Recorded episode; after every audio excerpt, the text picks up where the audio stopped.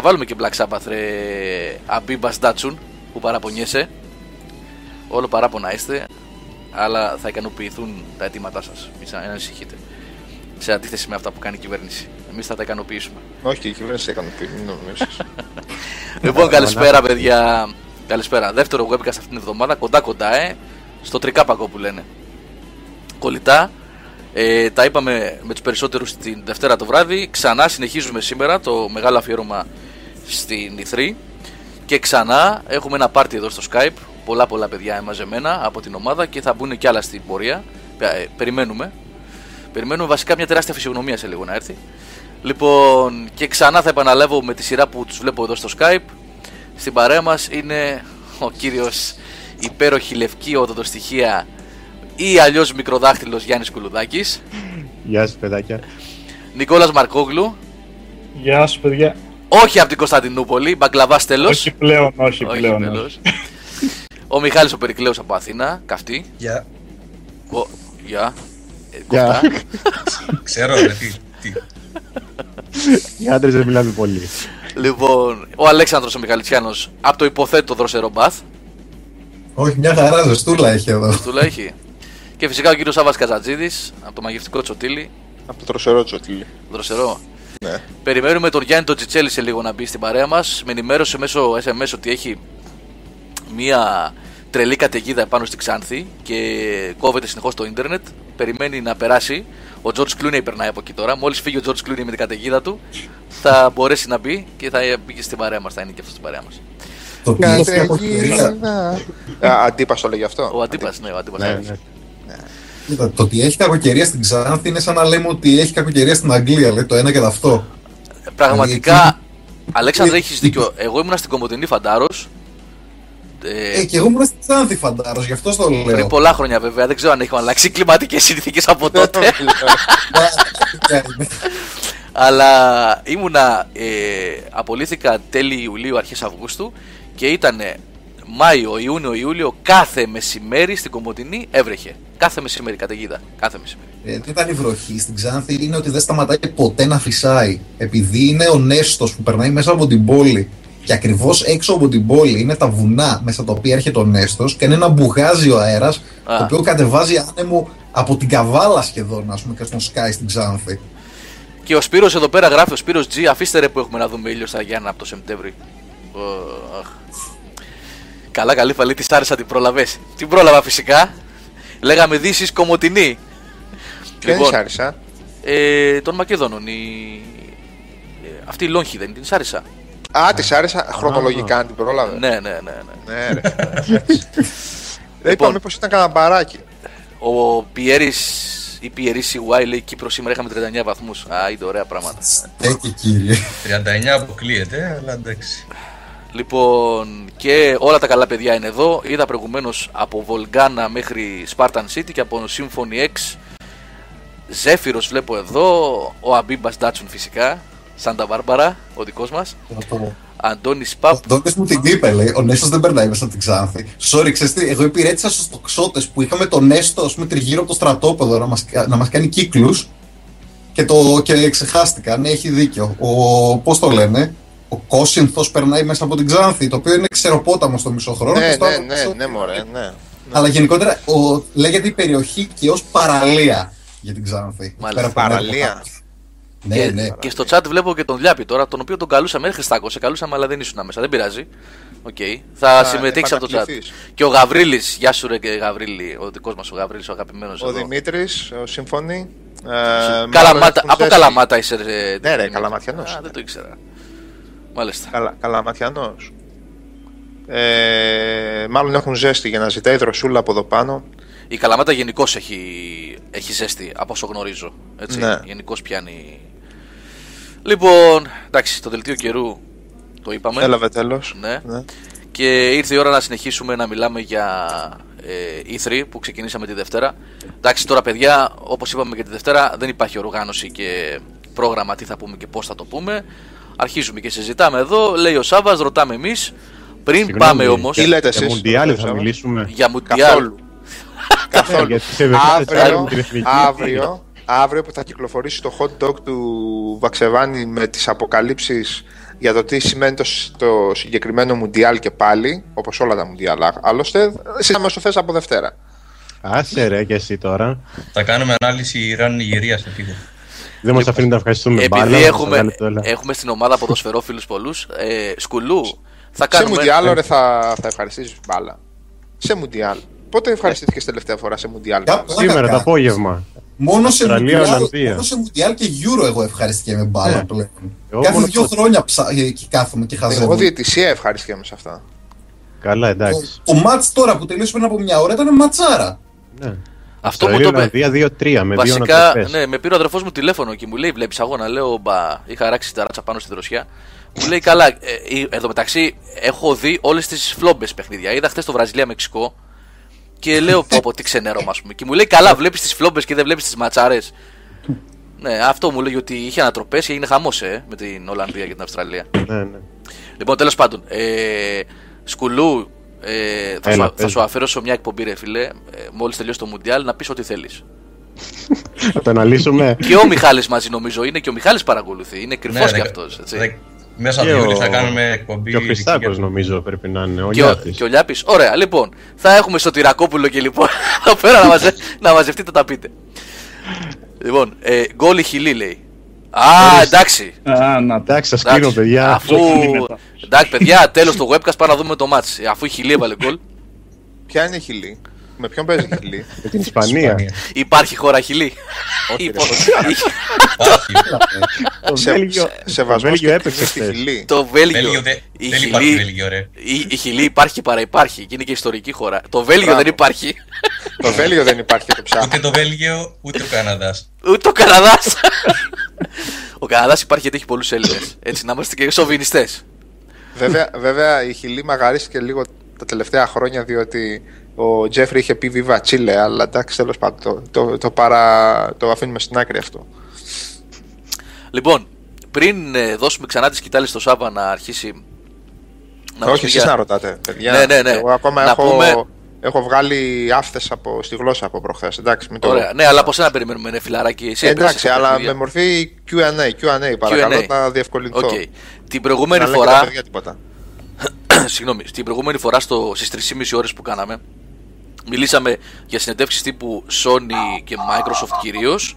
Ε, μιλήσαμε για ε, α, Bloodborne ε, The Order Crackdown, Σάβα σωστά ε, λίγο Forza ε, Γενικά, εκεί παίξαμε. Δεν μιλήσαμε καθόλου για Division, για Assassin's Creed Unity, για Shadows of Mordor, για Ε, τα πολλά πήραμε με ακόμα. εταιρείες. Αλλά αυτό. για Ubisoft και EA φαντάζομαι πρέπει να γίνει άλλη μια τρίωρη εκπομπή ειδικά για αυτές. Για την EA Ναι, ειδικά. ναι. Για την ειδικά EA για- ειδικά. καθόλου. Ξεχωριστά για την καθεμία. Ένα... Ναι, Ναι, ναι, αυτό εννοούσα φυσικά. Λοιπόν, πριν Καθώς- περάσουμε όμως σε αυτά, επειδή ο Γιάννης Κουλουδάκη και ο Νικόλας Μαρκόγλου δεν ήταν στην προηγούμενη εκπομπή, θέλω να μου κάνουν αυτό που κάναν τα παιδιά στην αρχή της, ε, του πρώτου E3 Special Webcast, να ε, μας πούνε λίγο τις εντυπώσεις τους από όλο αυτό το πράγμα που είδαν αυτές τις μέρες. Οπότε, Γιάννη, μιας και είσαι πιο πάνω στο Skype εσύ, καθαρά τυχαία η σειρά είναι, ξεκίνα εσύ. Και μετά Ε, περνάμε σε ναι, πιο ειδικά Δεν πράγματα. θυμάμαι πολλά πράγματα γιατί έχω σαπίσει τόσο πολύ στο Μουντιάλ. Δεν θυμάμαι, ξεχάσει. έγινε η 3, πότε έγινε, ποιος; Ποια ήθρη. Ποια η 3. Εντάξει, πέρα από την πλάκα να πω ότι ήταν ε, προσωπικά μου άρεσε εμένα. Γιατί νομίζω είχαμε εδώ και 3-4 χρόνια να ακούσουμε για, για Kinect, για Move, για Dance και για να μην πω τι άλλες ωραίες ιδέες. Εντάξει, εκπλήξεις ε, πολλές δεν είχαμε. Αλλά αυτό που είδα εγώ από τις τρεις μεγάλες κυρίως με ευχαρίστησε. Και ειδικά από την Nintendo. Νομίζω Η ότι, Nintendo έδειξε ναι, ότι εκεί έχουμε το καταλήξει στηρίζει το Γιάννη. μηχάνημα. Έτσι. Ναι, έχουμε καταλήξει στο ότι η Nintendo τελικά σαν να κέρδισε τις εντυπώσεις από ό,τι μου φαίνεται. Και τώρα, αν καταφέρει να κερδίσει και τη, τη συμπαράσταση τρίτων εταιριών, μακάρι. Ε, μπα. Αυτή δείχνει να το στηρίζει.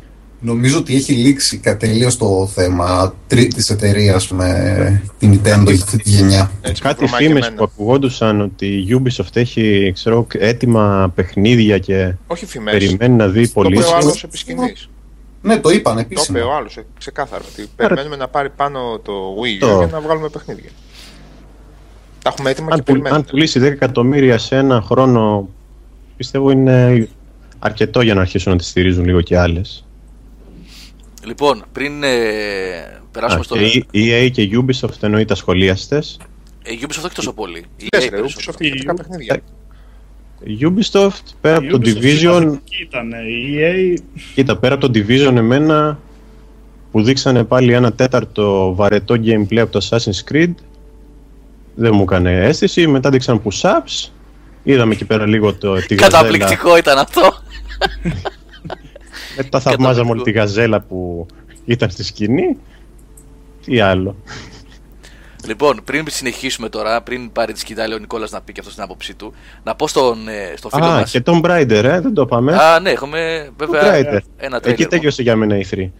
Αφού δεν είδες τίποτα ρε φίλε. Δεν πειράζει, ανακοινώθηκε. Όσο. Την είδα. Αυτό μου φτάνει. Την είδες. Για όσους δεν γνωρίζουν, ο Γιάννης Κουλουδάκης έχει έναν μακρόχρονο έρωτα με τη Lady Croft. Αυτό που είχε γράψει ο Symphony X σε ένα, σε ένα σχόλιο ήταν. Που ήταν το από quote του μικροδάχτυλου. ναι. Από το τελευταίο επεισόδιο. Εγώ αγάπησα, λέει, μία γυναίκα. Τη Λάρα Κρόφτ. Α, έτσι, έτσι, έτσι. Ε, να πούμε στον Ρόκι 999 ότι δεν φταίμε εμείς, ρε φίλε. Γράφει, δεν ξέρω αν είστε καντέμιδε, αλλά μα την Παναγία λέει με πήραν τηλέφωνο για να πάω να πάρω το χαρτί για να πάω φαντάρος. Ήταν μοιραίο. ρε. Αυτό νομίζω Σε εμάς. ήταν γραμμένο στα άστρα έτσι κι αλλιώς. Άκουγες, δεν άκουγες webcast, έβλεπες, δεν έβλεπες Mundial, το χαρτάκι θα ερχότανε. Πού παρουσιάζεσαι είναι το θέμα. Το θέμα είναι Λέει που το παιδί. παρουσιάζεσαι. Εκεί μήπως βγούμε γουρλίδες. Ναι, για, τι, Ε. σου λένε, για κοίτα λιγάκι Πού; το χαρτάκι. Ε, ναι, Στο σίγουρα. δάχτυλο, Λέει, για σίγουρα. δεν, πες μας. Ε, Γιατί άμα είσαι καμιά αυλώνα τώρα, μην παραπονιέσαι. σε κάθε περίπτωση, και εγώ με το που έμαθα το game over λέει τότε πήγα. Όχι, κατέμιδε είμαστε! All peculiar το γράφεις αυτό. σε κάθε περίπτωση, καλή θητεία να έχει. να έχεις καλή θητεία. Όταν με το καλό ξεκινήσεις. Νικόλα, για πες μας εσύ. Ε, τι να πω εγώ, ρε παιδιά. Πολύ χλιαρή μου φάνηκε γενικά η E3 φέτος. Μ' άρεσε που δείξανε που επικεντρώθηκαν σε παιχνίδια γενικά και μόνο σε παιχνίδια, αλλά μία έκπληξη δεν, δεν δείξανε για μένα πραγματικά. Οι συνήθειες ύποπτοι, δηλαδή το Assassin's Creed, Far Cry, τα γνωστά. Το Crackdown εμένα έτσι κι αλλιώς ποτέ δεν με συγκινούσε. Κακός. και έλεγα, να μου κλείτρα. Όσες φορές πήγα να το ξεκινήσω, πάνω στη μία ώρα το βαριόμουν και τάφνα, δεν ξέρω. Έτσι, Οπότε- έτσι. Και εγώ Κακός. δεν τερμάτισα ποτέ άθλιο. Οπότε δεν, δεν, δεν μπορώ να πω ότι μου άφησε κάτι. Δηλαδή για μένα ε3 ήταν. ε, Το, το, ήρθε, καινούριο, πέρασε και δεν μου άφησε τίποτα. το καινούριο παιχνιδάκι της Platinum για το One δεν σας α, εντυπωσίασε; Ε, εντάξει, ένα Α, τι, από, cinematic. το, C- από το CGI. Τι να Ε, πιστεύω ότι η Platinum τώρα μαζί με, το, με αυτόν που έχει φτιάξει το Devil May Cry νομίζω θα κάνει κάτι καλό. Εντάξει, ότι Όχι, υπάρχουν. έχει ε, καλές Δείξανε προοπτικές. gameplay, αν θυμάμαι καλά, έτσι. Όχι, όχι, όχι. όχι. όχι, Ένα όχι. Dante να σκοτώνει Αυτά- κάτι αυτά- τυρανόσαυρους. Μπράβο, ρε Αμπίπα Ντάτσον. Το crackdown είναι βαρετό αν παίζεις βαρετά. Και αν είσαι και βαρετός, είσαι βαρετός Μαρκό, Ας. να το ξέρεις. Άντε, Άσε Είσαι ρε. βαρετός, ρε. δεν ξέρω. Είσαι βαρετός. Βαριέσαι να ξυριστείς πρώτα. Πρώτα απ' όλα, βαριέσαι να ξυριστείς. Λοιπόν, είσαι βαρετός. Βαριέσαι να φας, βαριέσαι. Λοιπόν, είσαι Βαριέσαι. βαρετός. Δεν μπορείς να αντιληφθείς περί τίνος πρόκειται. Πρόκειται για ε, καταπληκτικό παιχνίδι στον τομέα του. Καταπληκτικό. Τρέχεις Το δεξιά. πρώτο, έτσι. Σκαρφαλώνεις κτίρια. Εντάξει και το δεύτερο, στο ίδιο concept είναι ρε παιδί μου. Άλλο το ότι Ε, είναι. δεν ξέρω. παιδιά. Εμένα μου αντιγραφή. φάνηκε ένα μονότονο που δεν ξέρω αν αλλάζει κάτι στη συνέχεια. Αλλά δεν, δεν Έλα μου- παιδιά, ας μην μιλάμε για βαρετά παιχνίδια. Τι μονότονο ρε. Θα Πάμε τσακωθούν παρακάτω. τώρα. τι; Πρέπει πρώτα απ' όλα Για ξύλο πας. στις 20 ώρες. Και Στις 20 20 ώρες. Μία έχεις χτυπήσει κοκαίνη. Μία δεν μπορούμε να περάσουμε. 20 θα φτάσουμε. Στις 20 ώρες καταφέρνεις από, από ικανότητες να μπορείς να ανεβαίνεις εκεί που πρέπει να ανεβαίνεις. Λοιπόν, όλο το παιχνίδι Γιατί εκεί δεν χτίζεται. ήξερε. Εγώ από την πρώτη ώρα ανέβαινα. Καλά, ναι, ναι, εννοείται. ρε Νομίζεις φίλε. ότι ανέβαινες από την Νομίζεις πρώτη ώρα. ότι Εγώ σαν ανέβαινες. σαν Spider-Man ανέβαινα όπου έβρισκα καλό. Μιχαλητσιά, ναι, μπορείς να αναλάβεις, σε παρακαλώ. Εντάξει, για μπάτσες σήμερα. Μιλάμε- Μιλάμε με παιδάκια. Που παίξαν παίξαν μια ώρα το παιχνίδι κατευθείαν, ας πούμε, και το βαφτίσαμε με μάπα. Ρε, Έλα, παίξε ένα σάπιο adventure εσύ τώρα και... Τώρα είναι παίξει. Όχι, θα τσακωθούν αυτοί στον αέρα, δεν υπάρχει περίπτωση. Παίξε λέει ένα τσάσε ένα σάπιο adventure εσύ και άσε. Λέει, άκου τι σου είπε. Αλέξανδρε, τι λέει ο σκουλούρε; Να σου πω, έπαιξε στοίχημα εσύ τώρα. Πο- Πόνεσαι τη χιλή, τι έγινε τώρα; Εντάξει τώρα. Μα Θα βγάζεις το crackdown. Ένα... Crackdown. Όχι, όχι. είτε παίζει και adventure, εντάξει. Ε, τι να εγώ με το βγάλεις. ποδόσφαιρο. Με το ποδόσφαιρο. Δεν τζούζει. Σαν τον παπά μου. Λοιπόν, με το διαιτητή λέει ο μπαμπάς μου εμένα. Εγώ με το διαιτητή. Σιγουράκι Γιάννη, έτσι. ναι, ειδικά στο Μουντιάλ έχουν πέρασει. ναι, ναι, ναι. ε, τέλος πάντων, αγνοούμε το τι λένε για το crackdown και τι έλεγε ο Κόγλου. Έμα δεν υπάρχουν επιχειρήματα. Αυτός σκαλφαλά. Επιμένει, επιμένει. Σενάριο δεν ξέρω, δεν θυμάμαι τι είχε. Agents, you must... Ένας Α, αστυνομικός θυμάμαι που κατακτυπούσε τα κτίρια, τα αμάξια. όχι ρε, τέσσερις συμμορίες που ήταν στο πρώτο το crackdown και εξολοθρεύοντας τις τέσσερις, τις μεγάλες, Los Muertos και εγώ δεν ξέρω ποιοι άλλοι ήταν, πήγαινες και στον μεγάλο κακό που ήταν στο πολύ πολύ πολύ ψηλό κεντρικό κτίριο. Όπω τσουτσούρισα. Και- Σάβα, άλλαξε θέμα, ρε. Άλλαξε- άλλαξε. Τώρα, στο τσάφι με αρχίσω να, να μιλάω για το σενάριο του Tomb Raider, αλλά... Ιδίως του τελευταίου αριστουργήματος. Τέλος Είχε πάντων. gameplay Ε, το γραφικά. τελευταίο. Το τελευταίο. Gameplay. και γραφικά. Ποιος σου το είπε, Και ποιος στήθος. το- ποιος σε κοροϊδεύει, Αλλού- Αλλού η συζήτηση. ποιος Να είπε σου πω, για την ηθρή θα μιλήσουμε ή θα. το- Στήθος είχε, Ποια έφυγε εδώ, πήγαμε crackdown, πήγαμε χρόνια πίσω. πουλού, να σου πω κάτι. Στήθος είχε, εμένα μου είπαν ότι η μοιοπία ανεβαίνει μέχρι τα 18 και τους πίστεψα και δεν πήγα να δω και στα 25 και ξανανεύει. Μήπως δεν είδες; Στήθος, Τι εννοείς, ναι, είχε. πού μωρέ; Εντάξει, φίλε, φορούσε σεμνό φορμάκι. Σπυράκια λέγονται αυτά τα οποία βάζεις αληθή για την ακμή. Αυτά ναι, υπάρχει περίπτωση με κλεραζίλ να μαζέψουν. λοιπόν, έλα Μαρκό, τι έλεγες για ηθρή ρε φίλε; Ε, Για το Για το crackdown. crackdown. Παρουσίασε ρε φίλε.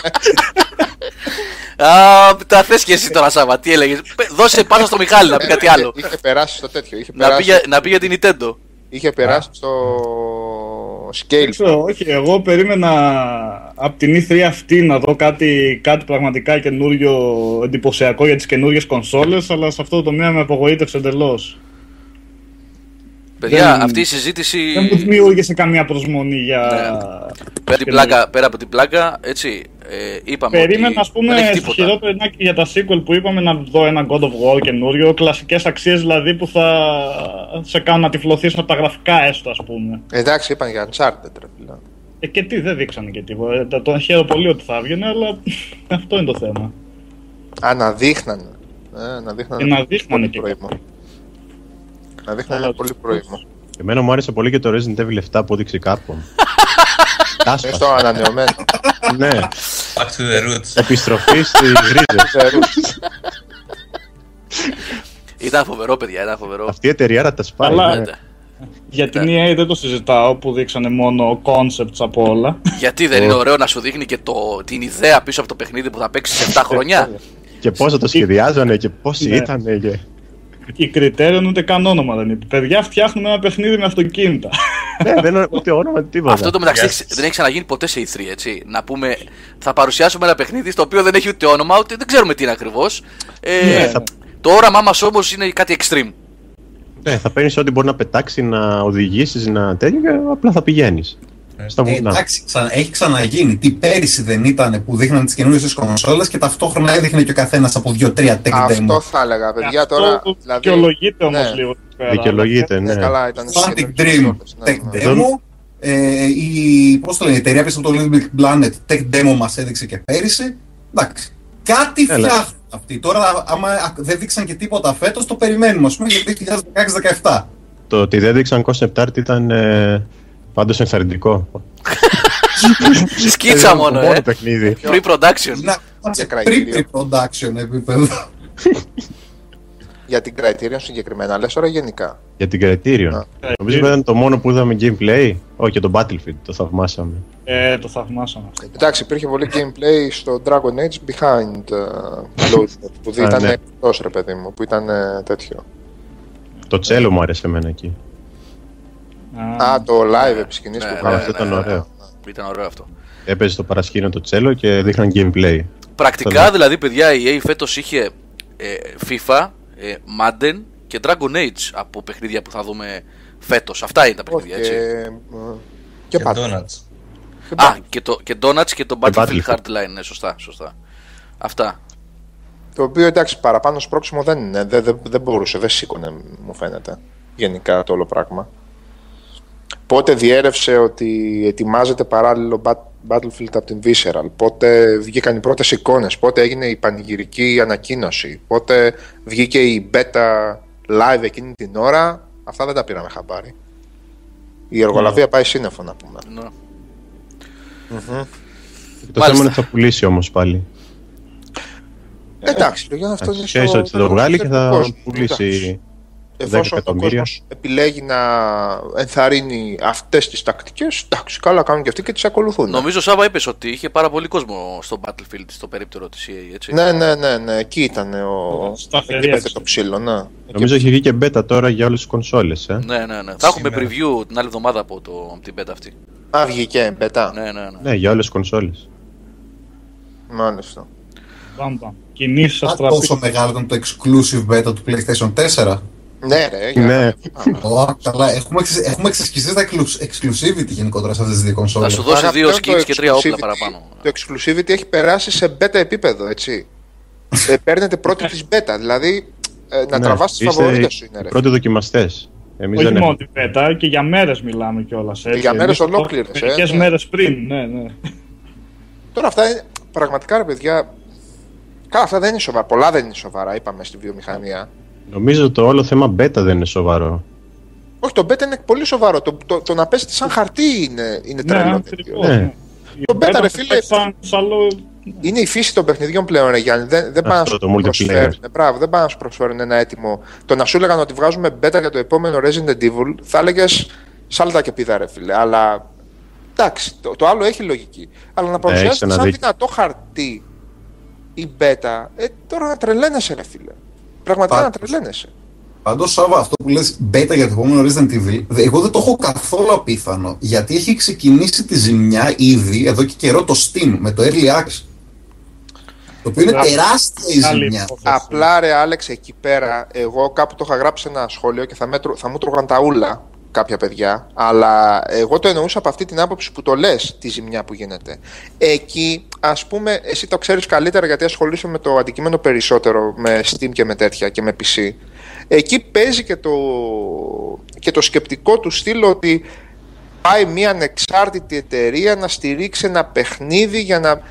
Σε αυτό το τομέα, ας πούμε, η EA τι να πει; Α, ναι, αλλά ξέρεις τι. Λες τώρα για ανεξάρτητη, αλλά η Larian, ας πούμε, με 4-5 Divinity στην πλάτη της.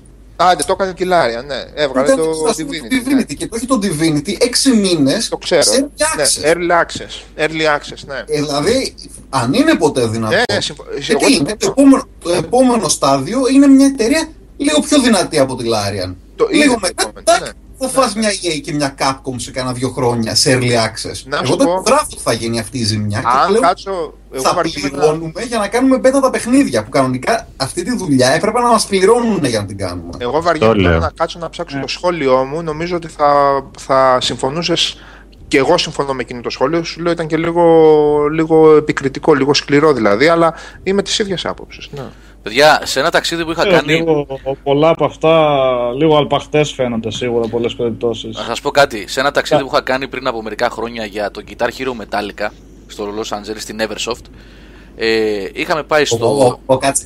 Είχες πάει, τα- σε είχαν πάει ταξίδι Ναι, για ρε, να ναι, δεις το ναι. Guitar Hero Metallica. Ε, Στις- Τεράστιο. Ήταν, Αμερική. παιδιά, ε, έτρεχε χρήμα Τεράστιο εκείνη την εποχή ήταν, με το Guitar Hero. Το χρήμα έτρεχε ποτάμι. Έτσι, Κακοπήρας δεν- γινότανε. Ναι, Σε λίγο να μα δώσουν ταξίδι για το Skylanders, ρε. ναι, ναι. ναι. ποτάμι, ποτάμι το, το χρήμα. Λοιπόν, ε, Θα ήμουνα τρελαθούμε. στο, στο Motion Capture Studio.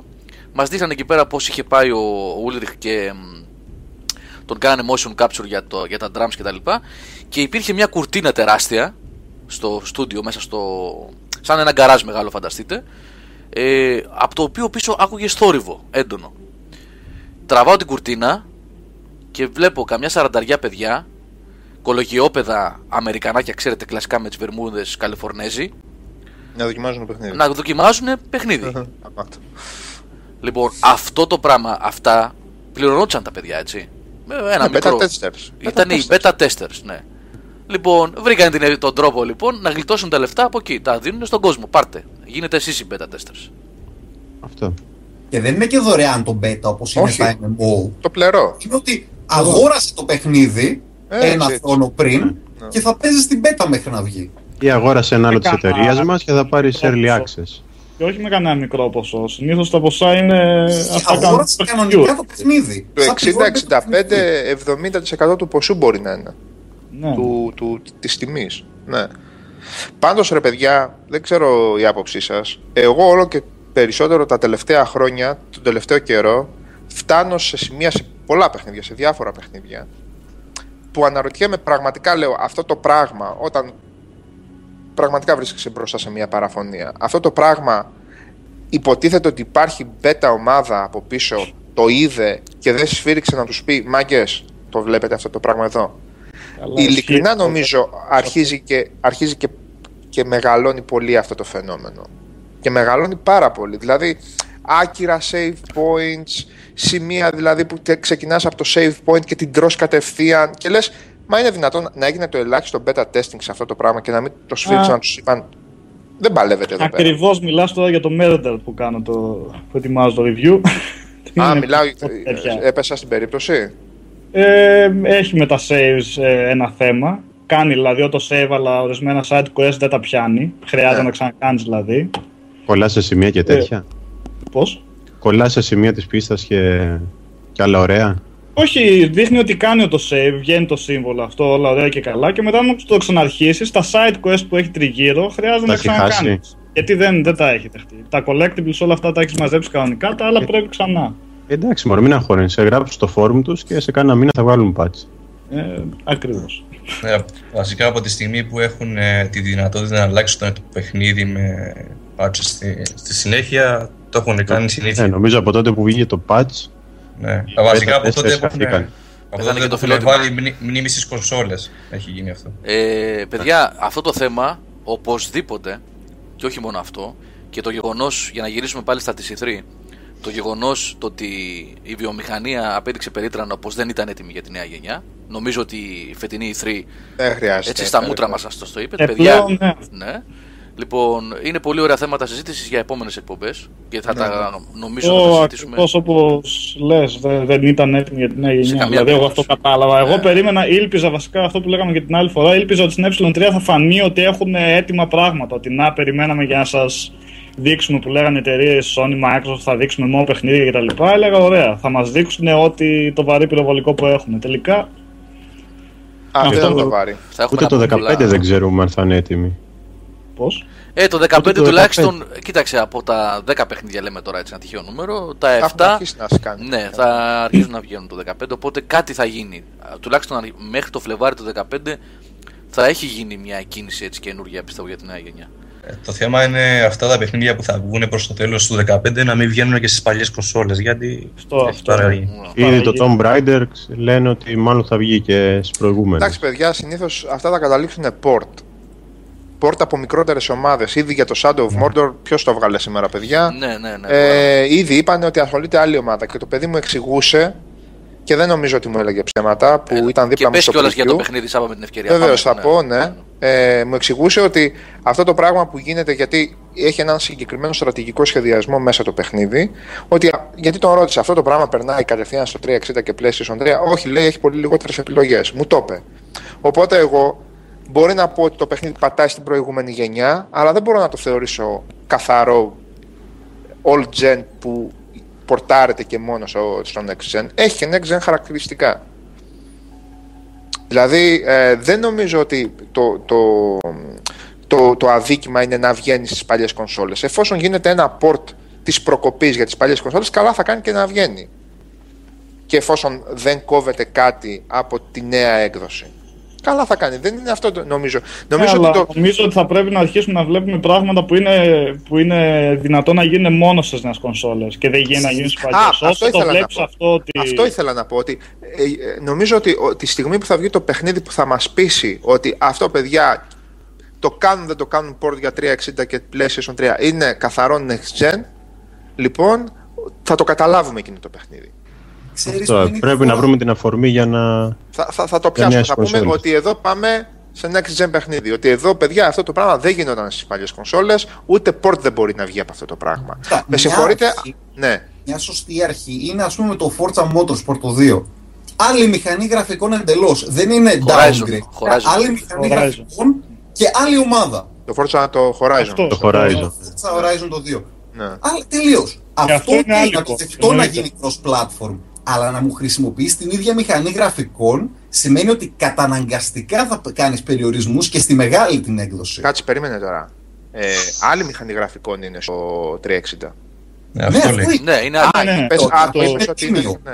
Α, ωραία, ωραία, ωραία, ωραία. Το να βγάλεις, ας πούμε, το Watch Dogs και να έχεις την ίδια μηχανή γραφικών και να το κατακρεουργείς, ας πούμε, στις πιο δυνατές κονσόλες για να σου είναι πιο εύκολη η εναλλαγή μεταξύ στις δύο και μετά να σου βγαίνουν οι άλλες, οι PC gamers και να σου δείχνουν ότι το παιχνίδι μπορού, έχει 15.000 φίλτρα μέσα τα οποία έχουν απενεργοποιηθεί για κάποιο λόγο. Εντάξει, ε, κοροϊδευόμαστε μεταξύ μας, λες. Εντάξει, αυτό και είπαμε, αργεί νομίζω αυτό. Τώρα, το παράδειγμα ωραίο ήταν του Forza Horizon, αλλά μ, θα περίμενα ένα. Θα, περι, θα περιμένω για ένα παράδειγμα το οποίο θα είναι πιο καθαρό gaming πέρα από το να είναι ένα racing παιχνίδι. Προς το παρόν, παιδιά, εγώ για, για να είμαι ειλικρινής τώρα, έτσι. Δεν το είδα αυτό, παιδιά, σε παιχνίδια στην E3. Δηλαδή, να τα πάρουμε, να πούμε. Ε, ε, το Batman, για το οποίο επίσης θα μιλήσουμε και έπαιξα πάρα πολύ ώρα. Δεν νομίζω ρε παιδί μου ότι είδα ένα Batman που δεν θα μπορούσε να ήταν το Batman Arkham City. Με λίγο χειρότερα γραφικά. Δεν- Εγώ από το δηλαδή- τρέιλερ αυτό κατάλαβα. Δηλαδή, ειλικρινά, δηλαδή, θα μου πούνε ότι το, το Batmobile και η κίνησή του μέσα στην πόλη είναι, ε, ήταν μόνο εφικτό σε next gen και εγώ δεν ξέρω τι. Με συγχωρείτε, δυσκολεύομαι πάρα πολύ να το χάψω αυτό το πράγμα. Είναι φοβερά εντυπωσιακό και με την καθαρότητα και την ομορφιά που δίνεται, αλλά πολύ δυσκολεύομαι μετά από αυτά που είδα στο Arkham City να πω ότι αυτό το πράγμα δεν περνούσε στην προηγούμενη γενιά. Οπότε πάλι πατάμε σε, στην προηγούμενη. Το, αυτό που είδα στο Dragon Age είναι παιχνίδι παλιάς γενιάς περασμένος στη νέα. Λοιπόν, οπότε νομίζω ότι α, θα κάνουμε υπομονή ακόμα ένα χρόνο και αφού σκάσουν και αυτά τα μεταβατικά παιχνίδια, γιατί νομίζω ότι τώρα πάμε στα μεταβατικά παιχνίδια. Ναι. Τώρα αρχίζουμε και περνάμε Ναι. στα μεταβατικά παιχνίδια. Εκεί που κάποια θα αρχίσουν να μένουν και να λες ότι «OK, έπαιξα το, το old gen και δεν ήταν έτσι». Στο Watch Dogs δεν μπορείς να το πεις αυτό, το ίδιο παιχνίδι είναι. Με άλλα γραφικά. Το ίδιο παιχνίδι όμως. Δεν ξέρω, θα περιμένουμε ακόμα. Για πες ρε Σαβούλη, γιατί πολλοί κόσμος ενδιαφέρεται για το Shadow ε, of το Mordor. Shadow of Mordor, παιδιά. Και εγώ το- ξέρεις τι, συγγνώμη, ε, πες, πες αυτό που ε, την συγκεκριμένη ατάκα που μου Ναι, ναι, αυτό περιέγραψες. θα, αυτό θα Ναι, πω, γιατί ναι, είναι ναι. πολύ χαρακτηριστικό. Όταν τελείωσα μετά από 45 περίπου λεπτά, γιατί είχα ένα ωραίο κενό, το gameplay στο συγκεκριμένο παιχνίδι, το παλικάρι που είχα απέναντί μου που ήταν από την dev team, του, του, τον ρώτησα το εξής, έτσι, της Monolith, παιδί, το οποίο έχει δουλέψει και στο Fear και στο Condemned. Του λέω, να σου πω, λέω, τα τρέιλερ και αυτά που έχουν κυκλοφορήσει σαν promotion του παιχνιδιού τα έχεις δει, λέω. Μου λέει, τα έχω δει. Λέω, έχεις ιδέα ότι αυτό που περνάτε στον κόσμο σαν επικοινωνία και σαν τρέιλερ και σαν... είναι τελείως άλλο από αυτό που είναι το παιχνίδι; Λέει, το ξέρουμε. Για πεσάβα, δηλαδή. Λοιπόν, το, Τρομερό. το Nemesis, δηλαδή αυτό. Ανοιχτός κόσμος, σαφώς. Έτσι είναι μια περιοχή της μέσης γης. Ε, ο ήρωας είναι ένας ranger ε, ο οποίος έχει τη δυνατότητα, έχει κατα, καταληφθεί από ένα εχθρικό, από ένα πνεύμα αρχαίο και έχει τη δυνατότητα να κυριαρχεί πάνω σε μυαλά, πιο αδύναμα μυαλά, π.χ. από όρκ και όλα αυτά. Λοιπόν, κινησιακά θυμίζει Assassin's Creed, ανεβαίνει, κατεβαίνει. Στη μάχη σαφώς θυμίζει ε, Batman, με πολύ, με πολύ βάρος στο, στο counter attack. Το κλασικό που υπάρχει και στα Batman παιχνίδια, έτσι. Δηλαδή, ε, ε, Y ή ε, τρίγωνο ε, όταν πάει να κάνει την επίθεση ο αντίπαλος.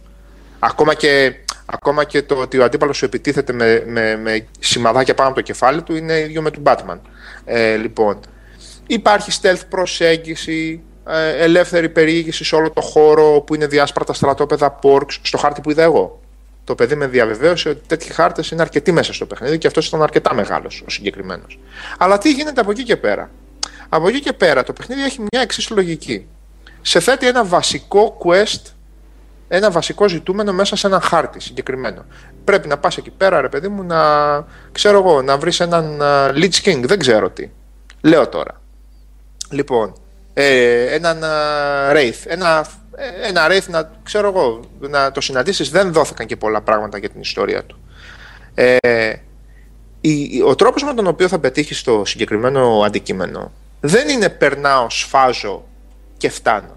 Έχει ένα περίπλοκο παιδιά σύστημα όπου χωρίζει το χάρτη όταν βγεις πάνω και βλέπεις το χάρτη σε, στρατη... σε περιοχές στρατηγικής επιρροή... επιρροής ανάλογα με τις φυλές των όρκ που κατοικούν σε κάθε από αυτές τις περιοχές. Δηλαδή, εκείνη η περιοχή ε, ελέγχεται από τον τάδε φύλαρχο, η άλλη από τον άλλον κτλ.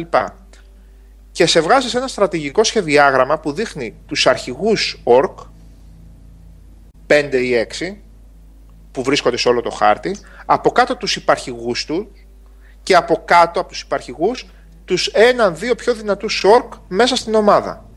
Οπότε, εσύ θέλοντας ας πούμε να φτάσεις και να μάθεις που είναι ο τάδε αρχηγός, ο Ουγγλούκ ας πούμε που ψάχνεις, θα πρέπει να ακολουθήσεις μια πορεία όπου θα πρέπει να απομονώσεις έναν μικρότερο αρχηγό. Να κυριεύσει το μυαλό του. Αυτός να διεισδύσει στο στρατόπεδο των άλλων προκειμένου να συλλέξει πληροφορίες ή ένα άλλο πολύ ενδιαφέρον. Να τον στείλεις σε προδοτική αποστολή. Δηλαδή να τον στείλεις προδοτικά να σφάξει έναν ανώτερό του, να πάρει τη θέση του, να εκμεύσει πληροφορίες. Και δηλαδή ξεκινάς πετυχαίνοντας objectives από τα χαμηλά σκαλιά και φτάνοντας στους από πάνω. Την ίδια στιγμή που κάνεις όλα αυτά τα πράγματα, τρέχει από πίσω ένα real-time σύστημα όπου γίνονται ανακατατάξεις στα στρατόπεδα αυτών των ΟΡΚ Δηλαδή ο ένας σφάζει τον άλλον, ανεβαίνει στην ιεραρχία και τέτοια, σαν να γίνεται ένα turn-based παιχνίδι από πίσω. Σαν να παίζεις uh, Total War. Καταλαβαίνετε περίπου. Αυτά δεν τα έχουν δείξει καθόλου έτσι. Ε, δεν έχουν δείξει όχι. τίποτα. Και ακούγονται και ενδιαφέρον. Δηλαδή την ώρα mm. που εσύ έχεις επιλέξει να φας τον τάδε υπαρχηγό προκειμένου να ανεβάσεις στην ιεραρχία αυτόν που ελέγχεις εσύ, υπερφυσικά, μπορεί να συμβεί κάτι και κατά τη διάρκεια της αποστολής αυτό το πράγμα να συγκρουστεί με μια άλλη αποστολή που συμβαίνει την ίδια ώρα και που δεν την ελέγχεις και να σου ακυρώσει τα σχέδια. Και να πεις ότι αυτός που τον έστελνες για υπαρχικό και τον ήλεγχε, τον φάγανε. Σε μια επίθεση προδοσίας, σε μια ψημαχία, σε ένα καυγά. Αυτά είναι random, Σάβα. Ε, κατά κύριο λόγο, ναι, είναι random. Ναι. Γι' αυτό είπε ότι δεν είναι δυνατή η ίδια μεταφορά και στις παλιάς γενιάς κονσόλες. Είναι random αυτά, ναι. Και για την ιστορία δεν πήρες καμία ιδέα, δεν δηλαδή δεν πήρα και πολλά πράγματα πρέφα. Δεν πήρα και πολλά. Δηλαδή δεν αντιληφθήκα από την αλήθεια. Γιατί εγώ φοβάμαι ναι. όλο αυτό μην γίνει επαναλαμβανόμενο. Ναι, αυτό είναι. Πάντα μετά από... Αλλά αυτά που σου λέω ήταν σε ένα χάρτη. Από ό,τι έχω καταλάβει έτσι θα είναι. Θα πρέπει να βρεις τους αρχηγούς, να τους επηρεάζεις και να προχωράς παρακάτω. Ναι. Αλλά επειδή δεν μας έχουν δείξει τίποτα από ιστορία, το, το φοβάμαι αρκετά ε, τουλάχιστον κάνουν κάτι διαφορετικό. Σίγουρα είναι κάτι διαφορετικό, ναι. Και gameplay γενικά είναι καλό. Τώρα κατά πώ θα τους βγει αυτό στο τελικό. Ναι, έχει ιδέες πάντως. ενδιαφέρον σίγουρα. Έτσι. Πολύ περίπλοκο, όχι περίπλοκο, πλούσιο θα έλεγα. Σύστημα αναβαθμίσεων, κατανομής πόντων, skill points και όλα αυτά. Η μάχη Σάβα ήταν καθόλου ενδιαφέρουσα ή Batman. καρπών απλά από. Ναι, Batman, Batman ήταν. Αλλά ποικιλία animation, αυτά ναι, ναι, Batman με σφάξιμο. Σε... Γι' αυτό γελάσαμε σε γιατί. Τι το παίξεις, Σάβα; Ε, PlayStation 4, ναι. Γιατί την ώρα που έσφαζα, λέω, του λέω, τουλάχιστον λέω εδώ μπορούμε να σφάζουμε για κανέναν και γέλασε το παιδί. Ναι. Στείλε ότι στον πάνω μου μπουνιές ρίχνεις. Τα γραφικά λοιπόν, πώς σου φάνηκαν; Καλά. Καλά. Καλά γραφικά. Καλά γραφικά. Όχι κάτι τρελό, αλλά καλά γραφικά. Αξιοπρεπέστατα. Ε, έφαγα και ένα πέρτεμα. Μόνο όλες τις έχω μεγάλη εμπιστοσύνη. Δηλαδή περιμένω κάτι ε, καλό ναι. από αυτή την εταιρεία. Μήπως ε, ρώτησες τίποτα για μουσική, αν θα έχει από τον Άρχοντα; Όχι, όχι. Δεν, δεν, δεν, δεν θυμάμαι. Δεν έκανα τέτοια Γιάννη, ερώτηση. επειδή είναι Warner και η Warner φυσικά έχει τα δικαιώματα της τριλογίας. Υπάρχει, υπάρχει πολύ μεγάλο ενδεχόμενο να χρησιμοποιήσουν κάποια θέματα από τη σειρά. Ναι. Καλά, δεν θα με χαλούσε να ακούσω και καινούρια θέματα εντελώς. Το, το τελευταίο ποιο ήταν, δεν, θυμα... ε, δεν είχε. Το War in the North είχε λίγο έτσι το κεντρικό και μετά είχε δικά του θέματα. Αν θυμάμαι Ναι, καλά, κάπως έτσι. Είχε, εντάξει, ευτυχώς είχε καλούτσικη αυτόνομη μουσική. Ναι, είχε καλή. North. Ναι, είχε καλή μουσική. Λοιπόν, ναι, και αυτό cross-gen είναι, παιδιά, γιατί γράφετε και στο chat. Cross-gen είναι, ναι. Θα βγει, Ό,τι κυκλοφορεί, νομίζω, μέχρι το, το Δεκέμβρη είναι cross-gen. Ναι, ε; είναι για φέτος αυτό. Οκτώβριο. Και είπαμε είναι cross-gen και είναι άλλη ομάδα, έτσι είπαμε. Το είπε προηγουμένως. Ανέλαβε το. Ναι. Αυτό θα έχει ενδιαφέρον να δούμε τι διαφορές έχουν ε, δηλαδή κονσόλες. Εγώ θα να τα δω και στις παλιές κονσόλες για να δω τι γίνεται πραγματικά έτσι. Ή αν για το αέρα αυτά που λένε. από ενδιαφέρον και μόνο που λέει ο, ο Γιάννης. Λοιπόν, αυτά περίπου με το Πώς θα Shadows το έκρινες δηλαδή, είναι, είναι τελικά Assassin's Creed ε, με αυτά τα έξτρα που είπες εκεί, δηλαδή, και, και- για να καταλάβει και ο κόσμος, εκεί πατάει. Όχι τελικά. Assassin's Creed. Όχι, Assassin's Creed σαφώς όχι από την άποψη. Assassin's Creed το είπα μόνο όσον αφορά κινήσεις, περιήγηση στο περιβάλλον και όλα αυτά. Δεν μπορώ. Ένα ανοιχτού περιβάλλοντος action ε, adventure παιχνίδι με αυτά τα ελαφριά RPG στοιχεία, τα, έτσι τα ελάχιστα, έτσι skill points και τέτοια δηλαδή. RPG έτσι το λέω συγκαθομελουμένη. Και πολλά ενδιαφέροντα ε, στοιχεία στρατηγικής που εγώ δεν τα έχω δει και πολλές φορές σε τέτοια παιχνίδια. Για να μην πω δεν τα έχω δει και σχεδόν ποτέ. Μάλιστα. Πάμε σε επόμενο. Πάμε σε επόμενο. Από αυτά που είδες. Στο Batman αν θέλεις. Α, ε, καλά, ναι. εταιρείας. Αν θέλετε να είδατε εσείς παιδιά καθόλου gameplay γενικά. Αυτό που δείξανε στην συνέντευξη τύπου Μάλλον- τη Sony. Που ήταν, Αυτό το ήταν πεντάλεπτο που εντυπωσιακό δείξανε. αυτό, ναι, ήταν εντυπωσιακό. Αυτό, αυτό ε, έχουν πει πώς δεν θα σκοτώνει άτομα ο Batman με αυτό το θύριο που έχει να οδηγάει μέσα στην πόλη. Πώς θα κάνει. δεν τον νοιάζει, ρε Νικόλα, δεν πειράζει. Για να Πάρε το το. σκοτώσει Σε είναι όλοι ανώδυνους κακοί, ρε. Που έχει πάνω τα ρουκετοβόλα αυτά, πώς. Και με Α, τις εντάξει, ταχύτητες. και να σκοτώσει είναι όλοι κακοί, ρε, μην αγχώνεσαι. Ε, δεν ξέρω, μήπως εδώ τώρα το πήρε απόφαση και θα, θα τους φάξει, ξέρω εγώ. Τι να πω. Εδώ θα μου πεις ο Σούπερμαν έσπαγε λαιμού και τέτοια. Ο Batman, ο Λύσης που είναι και πιο σκοτεινός. Ε, ναι, δεν ξέρω τώρα. Ε, από εκρήξεις και από τέτοια έχει μια φορά, βαράς Έπιασε ελικόπτερα. στα χέρια σου αυτό. σαν 40, μόνο- λεπ- 40 λεπτά έπαιζα, ρε. Ολόκληρο επίπεδο έπαιξα. Ολόκληρο quest. Σε μια φυλακή χρησιμοποίησα και το Batmobile, ε, το χρησιμοποίησα και για, λύσιμο, και για λύση γρίφων. Γρίφων φυσικής δηλαδή κατά κύριο λόγο. Ε, Οκ, όσον αφορά τον έλεγχο του Batman αυτόν καθ' αυτόν δεν αλλάζουν πάρα πολλά πράγματα.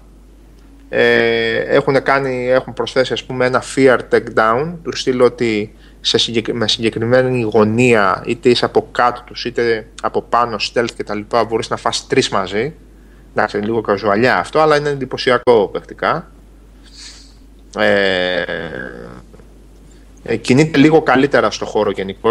Παίρνει λίγο πιο εύκολα ύψος. Όχι, και αυτό λίγο καζουαλιά μπορεί να είναι. Γιατί νομίζω ότι ο έλεγχος του στο City ήταν ε, μια χαρά. Δεν χρειάζονταν κάτι παραπάνω. Αυτό. Να διευκολυνθεί κάτι τέτοιο. Ε, ε, ε, θα σας κλείνω για τρία δευτερόλεπτα. Για τρία δευτερόλεπτα. Μας πάγωσε. Πάνε δει Μουντιάλ, ε. Μπήκε γκολ. Έβαλε τρίτο γκολ η χιλή. Και πάει να παρηγυρίσει. Ανοίγει το παράθυρο να φωνάξει τώρα. Ναι, χιλή, έτσι ρε χιλή, έτσι.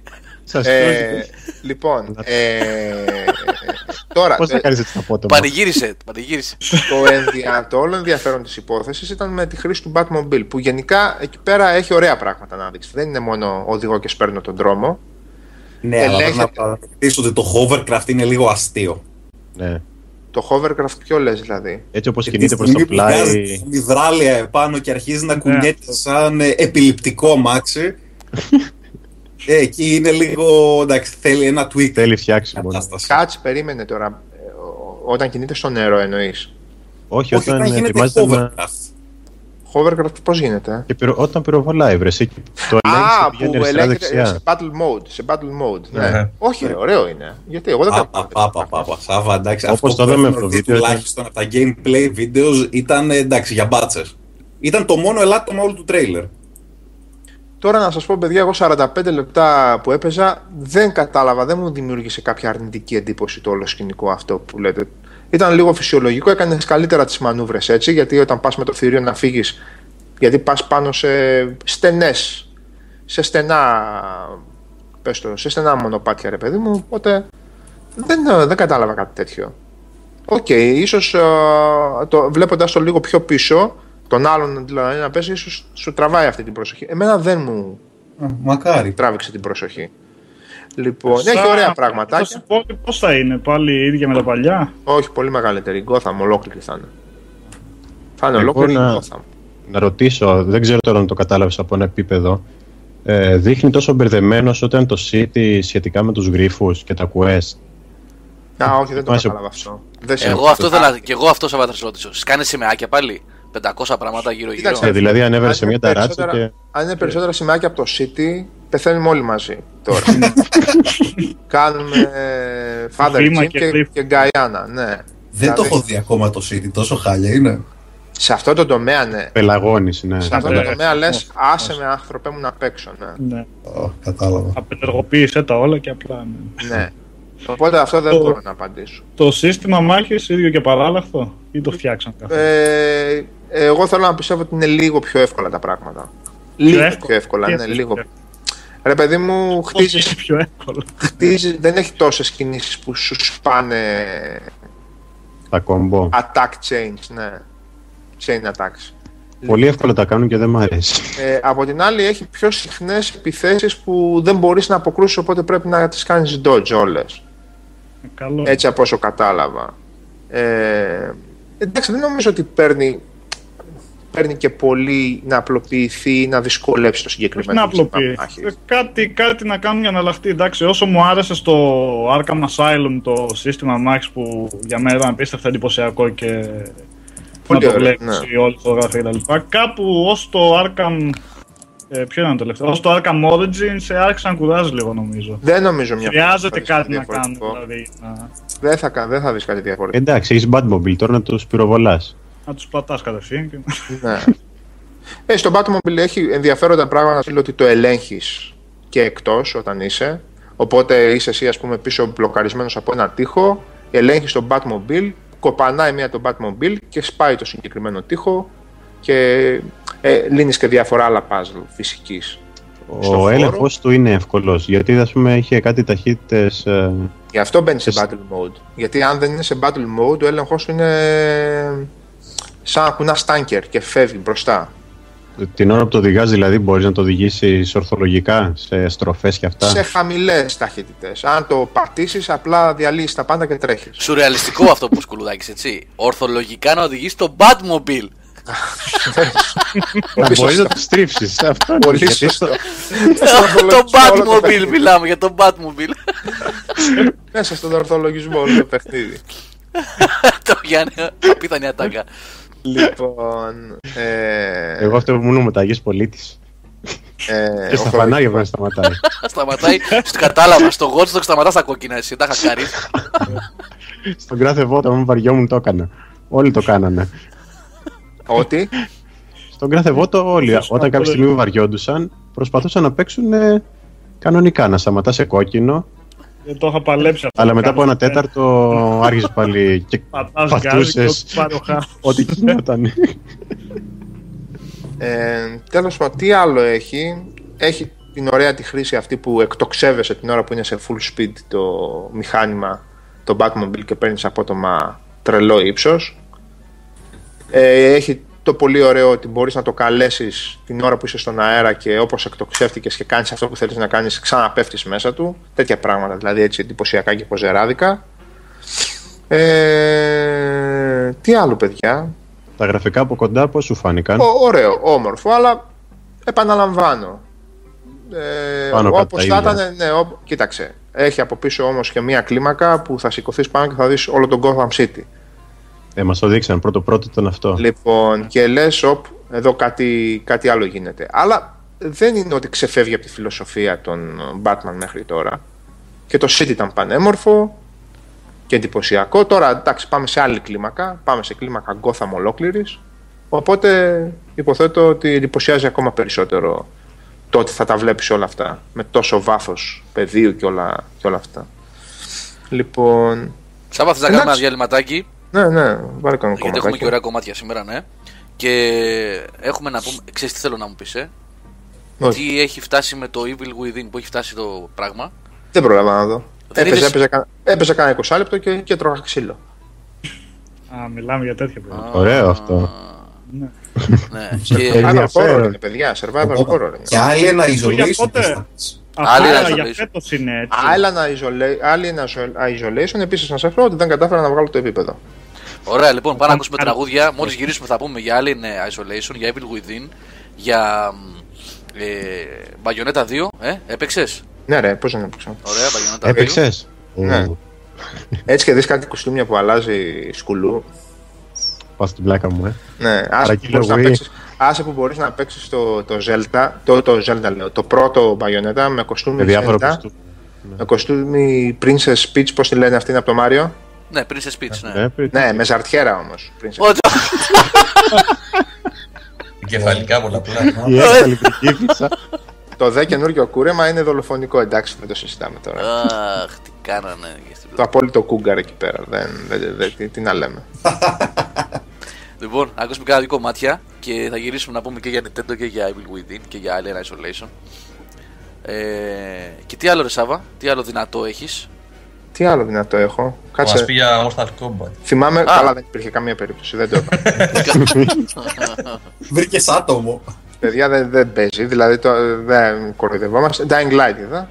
Εντάξει. Α, ωραία και αυτό. Το και αυτό. ίδιο ήταν. Εντάξει, το ίδιο ήταν. Έτρεχες. Parkour με zombie δεν, δεν έπαιζε. Πρέπει να τα πάρω λίγο με, το, με τη σειρά του. Α, Metal Gear Solid ήταν. Ρε, φίλε. Α, Metal Gear, ναι, 40 ναι, ναι. λεπτά gameplay βλέπαμε. Θα το Ωραία. βγάλουν αύριο αυτό. Τι θα το Θα βγάλουν. βγάλουν αύριο. Σε βίντεο μάλλον. Α, θα το βγάλουν το gameplay. Μάλλον ναι, από ό,τι είδα αύριο το μεσημέρι. Τι κουλαμάρα είναι αυτό. Τι, τι μετά περιγράφουμε το βίντεο εμείς. Θα τα πούμε εδώ τώρα. Κάνω μια περίληψη. Τώρα προλαβαίνεις. γελίο δεν είναι, ρε Τι φίλε. πήγες στην ιδρύα να κάνεις, αφού θα τα βγάλει ο Kojima όλο στον αέρα. Γελίο δεν είναι. Ε, Ε, γελίο είναι, εντάξει τώρα. λοιπόν, Στο πάμε. κουτί έχουν ένα-δύο μπαγιονέτα με, υπογλω... με υπογλώσσα, όχι, δεν ξέρω. Σχέτα. Πρέπει να τα Στάνει πάρει. και αυτό. Θέλει ειδική παραγγελία. Οκ. Πάμε για μουσικούλα, κάνα δύο κομμάτια. Και έχω επιλεγήσει και από το Σάβα σήμερα και δικές μου. Και ερχόμαστε να πούμε περισσότερα, παιδιά. Έλα, ο Σκουλού να μιλήσεις. που- Μμμ, Δεν- δυσκολεύομαι Ο λίγο. Σκουλού τον περιμέναμε, παιδιά, τόση ώρα να φάει. Γι' αυτό αργήσαμε. Έτσι, Μια σας το μπανανούρα λέω. τρώω, ρε. Ναι, μπανάνα. Εδώ μια μπύρα. Έχω λίγο Με σοκολάτα. Με σοκολάτα την μπανάνα ή σκέτη, Σκουλού. Σκέτη, σκέτη, τρώω υγιεινά. Και Coca-Cola Light. Α, Υγιεινή διατροφικά. πληρωμένο για. Λοιπόν, ε, Νικόλας Μαρκόγλου έφυγε, Χρήστος Λιάπης ήρθε, περιμένουμε και τον Γιάννη Τσιτσέλη από λεπτό σε λεπτό να μπει, Κατελημένο. κατηλημένος είναι, θα μπει θα μπει όμως. Και επιστρέψαμε, τι ακούσαμε έτσι, γιατί ρωτάγατε πάρα πολύ. Το πρώτο ήταν το War Pigs από Black Sabbath, ε, γιατί ζητήσατε Black Sabbath και δεν λέμε όχι. Το δεύτερο ήταν το Scarborough Fair Canticle, αν το, ε, Scarborough Fair Camp. το είπα σωστά, τέλος πάντων. Ναι, ναι. Simon Can- and Garfunkel. Πολύ, πολύ, πολύ παλιά πράγματα, παιδιά. Έτσι, όσοι είστε νέοι. Και πολύ, πολύ, πολύ κλασικά πράγματα. και πολύ κλασικά και ωραία πράγματα κιόλας. Έτσι. Και το τρίτο ήταν το Lonely Lady. Είχαν κάνει μια, είχαν Q5. κάνει μια επανασύνδεση για δύο συναυλίες ε, πριν από 10 χρόνια. 10 ή 12 χρόνια. Ε, κάπου Ινδιάνα νομίζω. Στην ε, Αμερική. Και είχαν γύρω στις 350.000 κόσμο. Α, μόνο. Σε κάτι χωράφια εκεί, κάτι κρυθαροχώραφα που ναι, έχουν ναι, εκεί πέρα ναι. στην Ινδιάνα. Στην Εβάδα εκεί τώρα. Εκεί. Ωραίο, ούτε ο Σταν να τραγουδάκι, ε. Ποιος, Ο Σταν. ποιος, Σκότος. Ο Σταν με τον Παντελίδη. Ούτε ο Σταν Σταν, ποιος είναι; λέει. Ο Σταν είναι ένας καταπληκτικό τον τυπάκι. Παντελήνη σχεδόν τον έμαθα. Αλλά ο Σταν ποιος είναι; Ε, δεν ξέρεις τη Καλύτερα που δεν μορφή. τον έμαθες, εντάξει, μην αγχώνεσαι. Είναι από τα show ρε παιδί μου. Ε, ναι, μωρέ, κάτι. Α, οκ, εντάξει.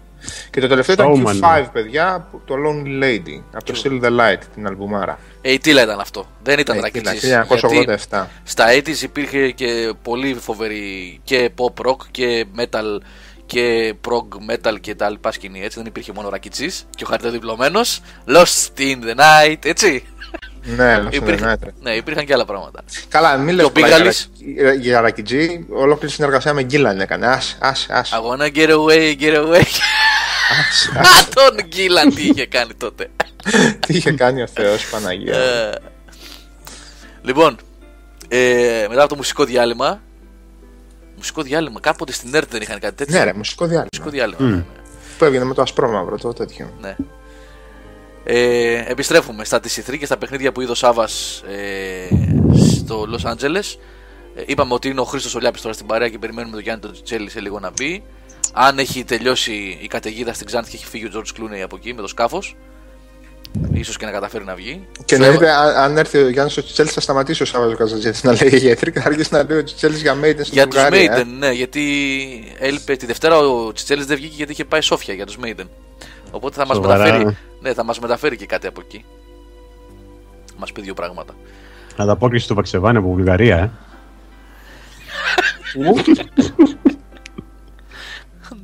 Σάβα, κάτι για Τι το λέει, Βαξεβά- τι είπε, τι είπε; Ανταπόκριση λέει στο Βαξεβά είναι από Βουλγαρία. Γιατί Για- η φωνή του Γιάννη μου θυμίζει τόσο πολύ το βαξεβάνι. Ναι, που δεν, ναι, μπο- ναι, ναι. δεν κρατιέμαι. Α, οκ, μόνο τα λί δεν έχει. Τα με τη λινιά. Τα λί δεν Ε, έχει. σοβαρά, αν με έπαιρνε τηλέφωνο και μου λέει μου βαξεβάνι, θα ψάρωνα. Λέω κι εγώ, γιατί το λέει, ρε φίλε.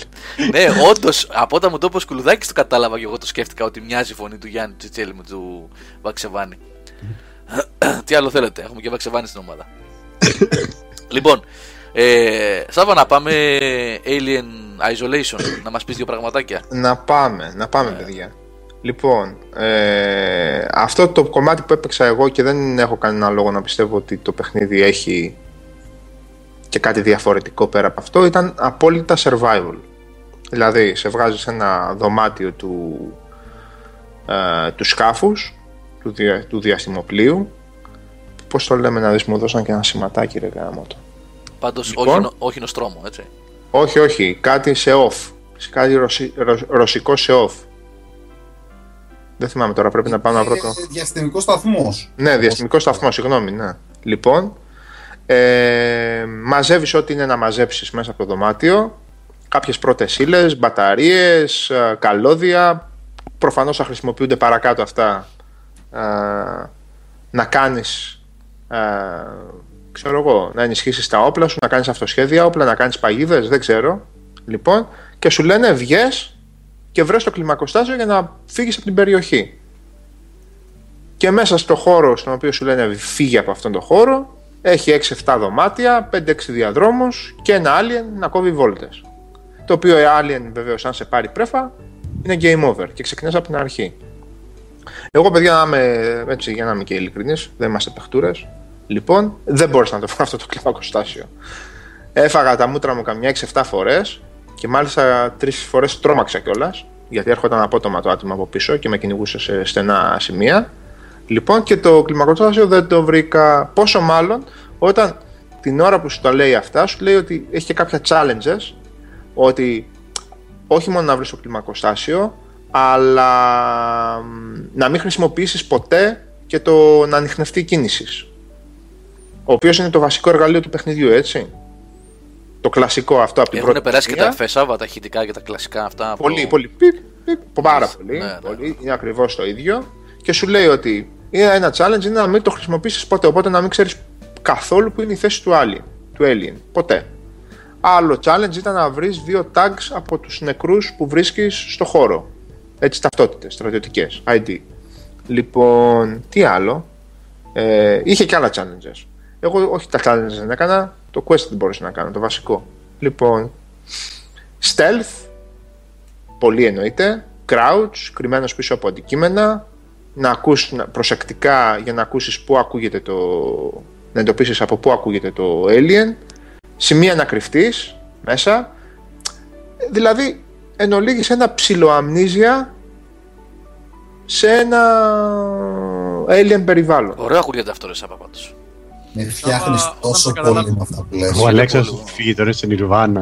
Ναι, ακούγεται πολύ. Ναι, ναι, ναι. Δεν ξέρω, παιδιά, πόσο... Βγήκε σήμερα από το GameSpot ένα βίντεο ας πούμε, που δείχνει όλο το demo playthrough και το έβλεπα και μου τρέχανε τα σάλια. Τώρα, αν αυτό είναι σε όλο το παιχνίδι έτσι, δεν ξέρω πόσο μπορεί να. Προφανώς κάπως θα αλλάζει αυτό όλο το πράγμα, ρε παιδί μου. Θα υπάρχει και κάποιο interaction με άλλους χαρακτήρες, υποθέτω, έτσι να γίνει λίγο πιο ζωντανό το πράγμα. Αλλά αυτή είναι η φύση του παιχνιδιού. 100%. Τα όπλα, από ό,τι κατάλαβα, είναι καθαρά για να χαιτήσει το Alien. Έχει Δηλαδή, όπλα βασικά. Έχει όπλα του στυλ, α, έχει flamethrower. Α, έχει όπλα. Και το Δεν flamethrower είναι απλά να χαιρετεί. flamethrower, είναι το torch, ρε παιδί μου, με το οποίο κάνεις τις επισκευές, αλλά δεν το χρησιμοποιείς για να τρομάξεις το Ναι, άτομο. ναι, ναι, έτσι. ναι, ναι, ναι. Η φάση να το Την όπλα. τρομάξεις, ναι, να το εμποδίσεις κτλ. Δεν νομίζω ότι πρόκειται ε, να καταφέρεις ποτέ να σκοτώσεις alien. Όχι, το είπανε. Λέει Αυτό είναι- δεν μπορείς να το σκοτώσεις. Μπράβο. Ένα alien δεν είναι που σε κυνηγάει. ναι. Ναι. Λοιπόν, δεν ξέρω, είναι, θα είναι ένα, θα είναι δύο, δεν ξέρω, τρία, πέντε, δεν ξέρω. Αν Ένα. πρόκειται για ένα. Νομίζω Αν ότι είναι είναι ένα. μόνο ένα. Ναι, δεν το ξέρω. Το αυτό. μεγαλύτερο challenge Και πάντως πέντε είναι αυτός, ώρες Σάβα. έτσι. διάρκεια σε κυνηγάει για να σε κατασπαράξει. Πω πω παιδιά, εντάξει, φτιάχνομαι τόσο πολύ με αυτό που ακούω. Ναι, αυτό όμως, Αλεξάνδρα, είναι το challenge ουσιαστικά στο παιχνίδι. Πώς θα καταφέρουν να φτιάξουν ένα παιχνίδι που να έχει ενδιαφέρον Ναι, ακριβώς. με έναν μόνο αντίπαλο ή ξέρω εγώ, ενδεχομένως δύο. Τέλος πάντων, ας πούμε ότι είναι ένας. Έτσι, Όχι, ένας. δεν έχεις μόνο έναν αντίπαλο. Έχεις και τα androids που ζουν μέσα στο τέτοιο. Ναι, ωραία, είναι και Androids μέσα. ναι. Α, μάλιστα. Τα Οπότε οποία αυτά μάλλον τα τρως, δουλεύουν ναι. για την, ε, την εταιρεία για να το Για φέρουν την εταιρεία, πίσω. ναι. Για να το Ναι. φέρουν πίσω, ε. Ε, ναι, και έχουν και υποτίθεται δικές τους περιοχές τις οποίες ε, τις ελέγχουν και δεν σε αφήνουν να πλησιάσεις και σου επιτίθονται. Απλά το Necromorph είναι ένα. Και άλλου αντιπάλου θα έχει και υποτίθεται και άλλοι άνθρωποι έχουν Xenomorph. επιζήσει πέσα που έχουν τρελαθεί και θέλουν να σε Ναι, σκοτώσουν. γι' αυτό Ε, και, και κάποιο interaction υπάρχει, ναι. Ναι, υπάρχουν ας πούμε και άτομα με όπλα κανονικά που σου κυνηγάνε να σε πυροβολήσουν. Δεν Τον, είναι τον μόνο. Necromorph, φαντασιωνόμαστε όλοι και κανένα Dead Space. Dead κάποια Space, στιγμή, Xenomorph κανονικά είναι, ναι. Ναι. Ε, Xenomorph, εντάξει. Ναι, Necromorph, ναι, Ναι, Xenomorph. Ε, Τέλος πάντων, πολύ ενδιαφέρον το concept. Οπότε δεν, είναι, Α; δεν έχουμε να κάνουμε με κάτι τύπου Dead Space κλπ. Είναι Amnesia όχι, είπες, όχι, όχι, έτσι. όχι, είναι Amnesia η φάση περισσότερο. Τώρα, αν ε, παρακάτω που λέει και ο Αλέξης και τα παιδιά που θα έχεις androids και θα έχεις ε, τρελαμένους πέσει και κανένα ξύλο, δεν το ξέρω αυτό. Δεν το ξέρω, δεν μας το είπαν, το demo ήταν αυτό. Ένας χώρος με ένα alien μέσα και σένα να προσπαθείς να βρεις ένα δρόμο να φύγεις χωρίς να σε πάρει πρέφα. Αυτό. Σάβα, αν σε πάρει πρέφα, ουσιαστικά δηλαδή δεν γίνεται να ξεφύγεις. Ε, θεωρητικά, ακόμα και αν σε πάρει πρέφα, θα μπορείς κάπου να χωθείς αν σου δοθεί τέτοια ικανότητα. Αυτό ναι, σε στυλ Outlast, Δεν Amnesia. ξέρω τι περιθώριο μπορείς να το... να- δεν ξέρω τι περιθώριο σου δίνει το παιχνίδι. Ε, εμένα κάθε φορά που με, που με εντόπιζε με έτρωγε. Οπότε δεν, δεν μου βγήκε περίπτωση που να καταφέρω να ξεφύγω εφόσον με εντόπισε. Εντάξει, λογικά θα σου δίνει μια ευκαιρία να κρυφτείς σε κανένα τραπέζι, σε κανένα ντουλάπι. Ντουλάπια Ναι, και δεν τέτοια νομίζω. έχει. Έχει και... Πες Και το, κρατάς μέχρι και την ανάσα σου. και την έβλεπα. ανάσα σου και, και τραβιέσαι και πίσω. Αυτά είναι ωραία. Τραβιέσαι Ωραία. πίσω και κρατάς την ανάσα σου. Γιατί έρχεται και αρχίζει και μυρίζει. Οπότε κάνεις προς τα πίσω το μοχλό, τραβιέσαι και κρατάς και την ανάσα σου. Αυτά είναι ωραία στοιχεία. Έλα, ωραία, ακούγεται. Χαίρομαι. Ναι. Σκληροπυρηνικό. Πρέπει. Ναι. Μπαμπούμ δεν είναι μια φορά. Οπότε. Από τεχνολογίες και ατμόσφαιρα, Ωραία γραφικά. σε τι το είδες, Σάβα. ε, 360. Α. Ε, Xbox One, συγγνώμη. Α, one. Λοιπόν, One. Ε, και σε One έτρεχε, όχι σε PC καμουφλαρισμένο με χειριστήριο, σε One έτρεχε. Λοιπόν, ε, ωραία εφέ έτσι καπνού, ωραίοι φωτισμοί, αρκετά σκοτεινό. Εννοείται ότι μπορείς να ανοίξεις ε, το φακό, αλλά αν ανοίξεις το φακό πρέπει να πάρεις το ρίσκο ότι θα σε εντοπίσει. Ακόμα και τον ήχο του ανιχνευτή μπορεί να πιάσει το Alien, οπότε ούτε αυτό μπορείς να το χρησιμοποιείς συνεχώς και ακατάσχετα. Εφόσον το καταλάβεις ότι έρχεται κατά πάνω σου και αυτό κατά πάνω σου, δηλαδή προς την κατεύθυνσή σου, το κλείνεις και αυτό για να μην ακούγεται το blip blip. Ακούγεται πάντως δύσκολο παιχνίδι. Δύσκολο μου φάνηκε εμένα. Εγώ έφαγα ξύλο. Τώρα, trial and error δεν νομίζω να είναι, γιατί αυτό κινούνταν γενικώς λίγο. Random, ε. Ναι, λίγο απρογραμμάτιστα. Οπότε δεν ξέρω αν πρόκειται για trial and error. Όχι, αφού είπαν ότι έχει δική του AI και μην περιμένετε Α, για μπράβο. τέτοια πράγματα. Α, θα... Αυτό αμέσως αμέσως το κάνει δύσκολο. Ναι. κινείται. Η πρόκληση είναι μεγάλη. Και αν Καλό. θέλεις δηλαδή να πραγματοποιήσεις και τα challenges, δυσκολεύουν τα πράγματα γενικώς. Ναι. Πολύ καλό είναι. Ε, Δηλαδή, ό,τι και να έχω ακούσει για το παιχνίδι ως τώρα, το ακούω πολύ καλό. Ναι. Απλά φοβάμαι ότι δεν θα πουλήσει γιατί ο περισσότερος κόσμος θα μασίσει να παίξει κάτι, παιχνι- κάτι τέτοιο. Και εγώ το Δηλαδή, φοβάμαι. και αυτό. δύσκολο και χωρίς όπλο. Εννοείται ότι δεν θα πουλήσει γι' αυτό το λόγο. Εμένα με, λίγο με άγχωσε μια, μια αντίδραση που είχαν οι developers που βγήκαν να απαντήσουν οι developers, όχι ότι ακούστηκαν μόνο φήμες, βγήκαν οι developers να απαντήσουν σε κάποια αρνητικά preview που έσκασαν μύτη κατευθείαν και κάποια αρνητικά σχόλια. Γιατί εγώ δεν μπορούσα να τελειώσω π.χ. το επίπεδο. Βγήκε ο άλλος και γκρίνιαζε, Α, τι ήταν αυτό, εγώ δεν μπορούσα να το τελειώσω. Ε, ρε, μπούφο, υποτίθεται αυτό είναι το νόημα του παιχνιδιού. Να ζοριστείς να το τελειώσεις. Λοιπόν, και βγήκαν οι άνθρωποι και απάντησαν. Δηλαδή, από όσο κατάλαβα, δέχτηκαν αρνητικό feedback. Όχι, έγραψε ένας από τους developer ότι λέει καθόμουν ας πούμε, και παρακολουθούσα και χαιρόμουν λέει, που ο κόσμος έτσι δυσκολευόταν και περνούσε καλά ας πούμε, και τρόμαζε. Αλλά επειδή κάποιοι το είδαν αρνητικά, λέει να πω εντάξει, μην δεν φταίει ένα συγκεκριμένα. Λέει πέρασαν 30 άτομα και ένας δεν κατάφερε να τελειώσει τον demo. Ναι, δέχτηκε όμως αυτό το feedback. Του το είπαν εκεί πέρα. Υπήρχαν tweets, υπήρχαν ε, τέτοιο. ε, Ενημερώθηκαν για αυτό το Έχουν πράγμα. γίνει όλοι καλομαθημένοι, ρε. Ναι. εσύ.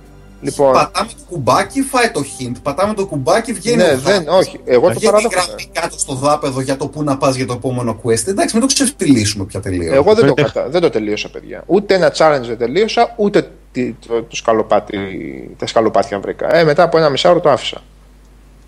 Εντάξει, Μου φαίνεται χαζό να κρίνει κάποιος αρνητικά ένα παιχνίδι ε, επειδή απλά τον δυσκόλεψε ένα demo 20 λεπτών.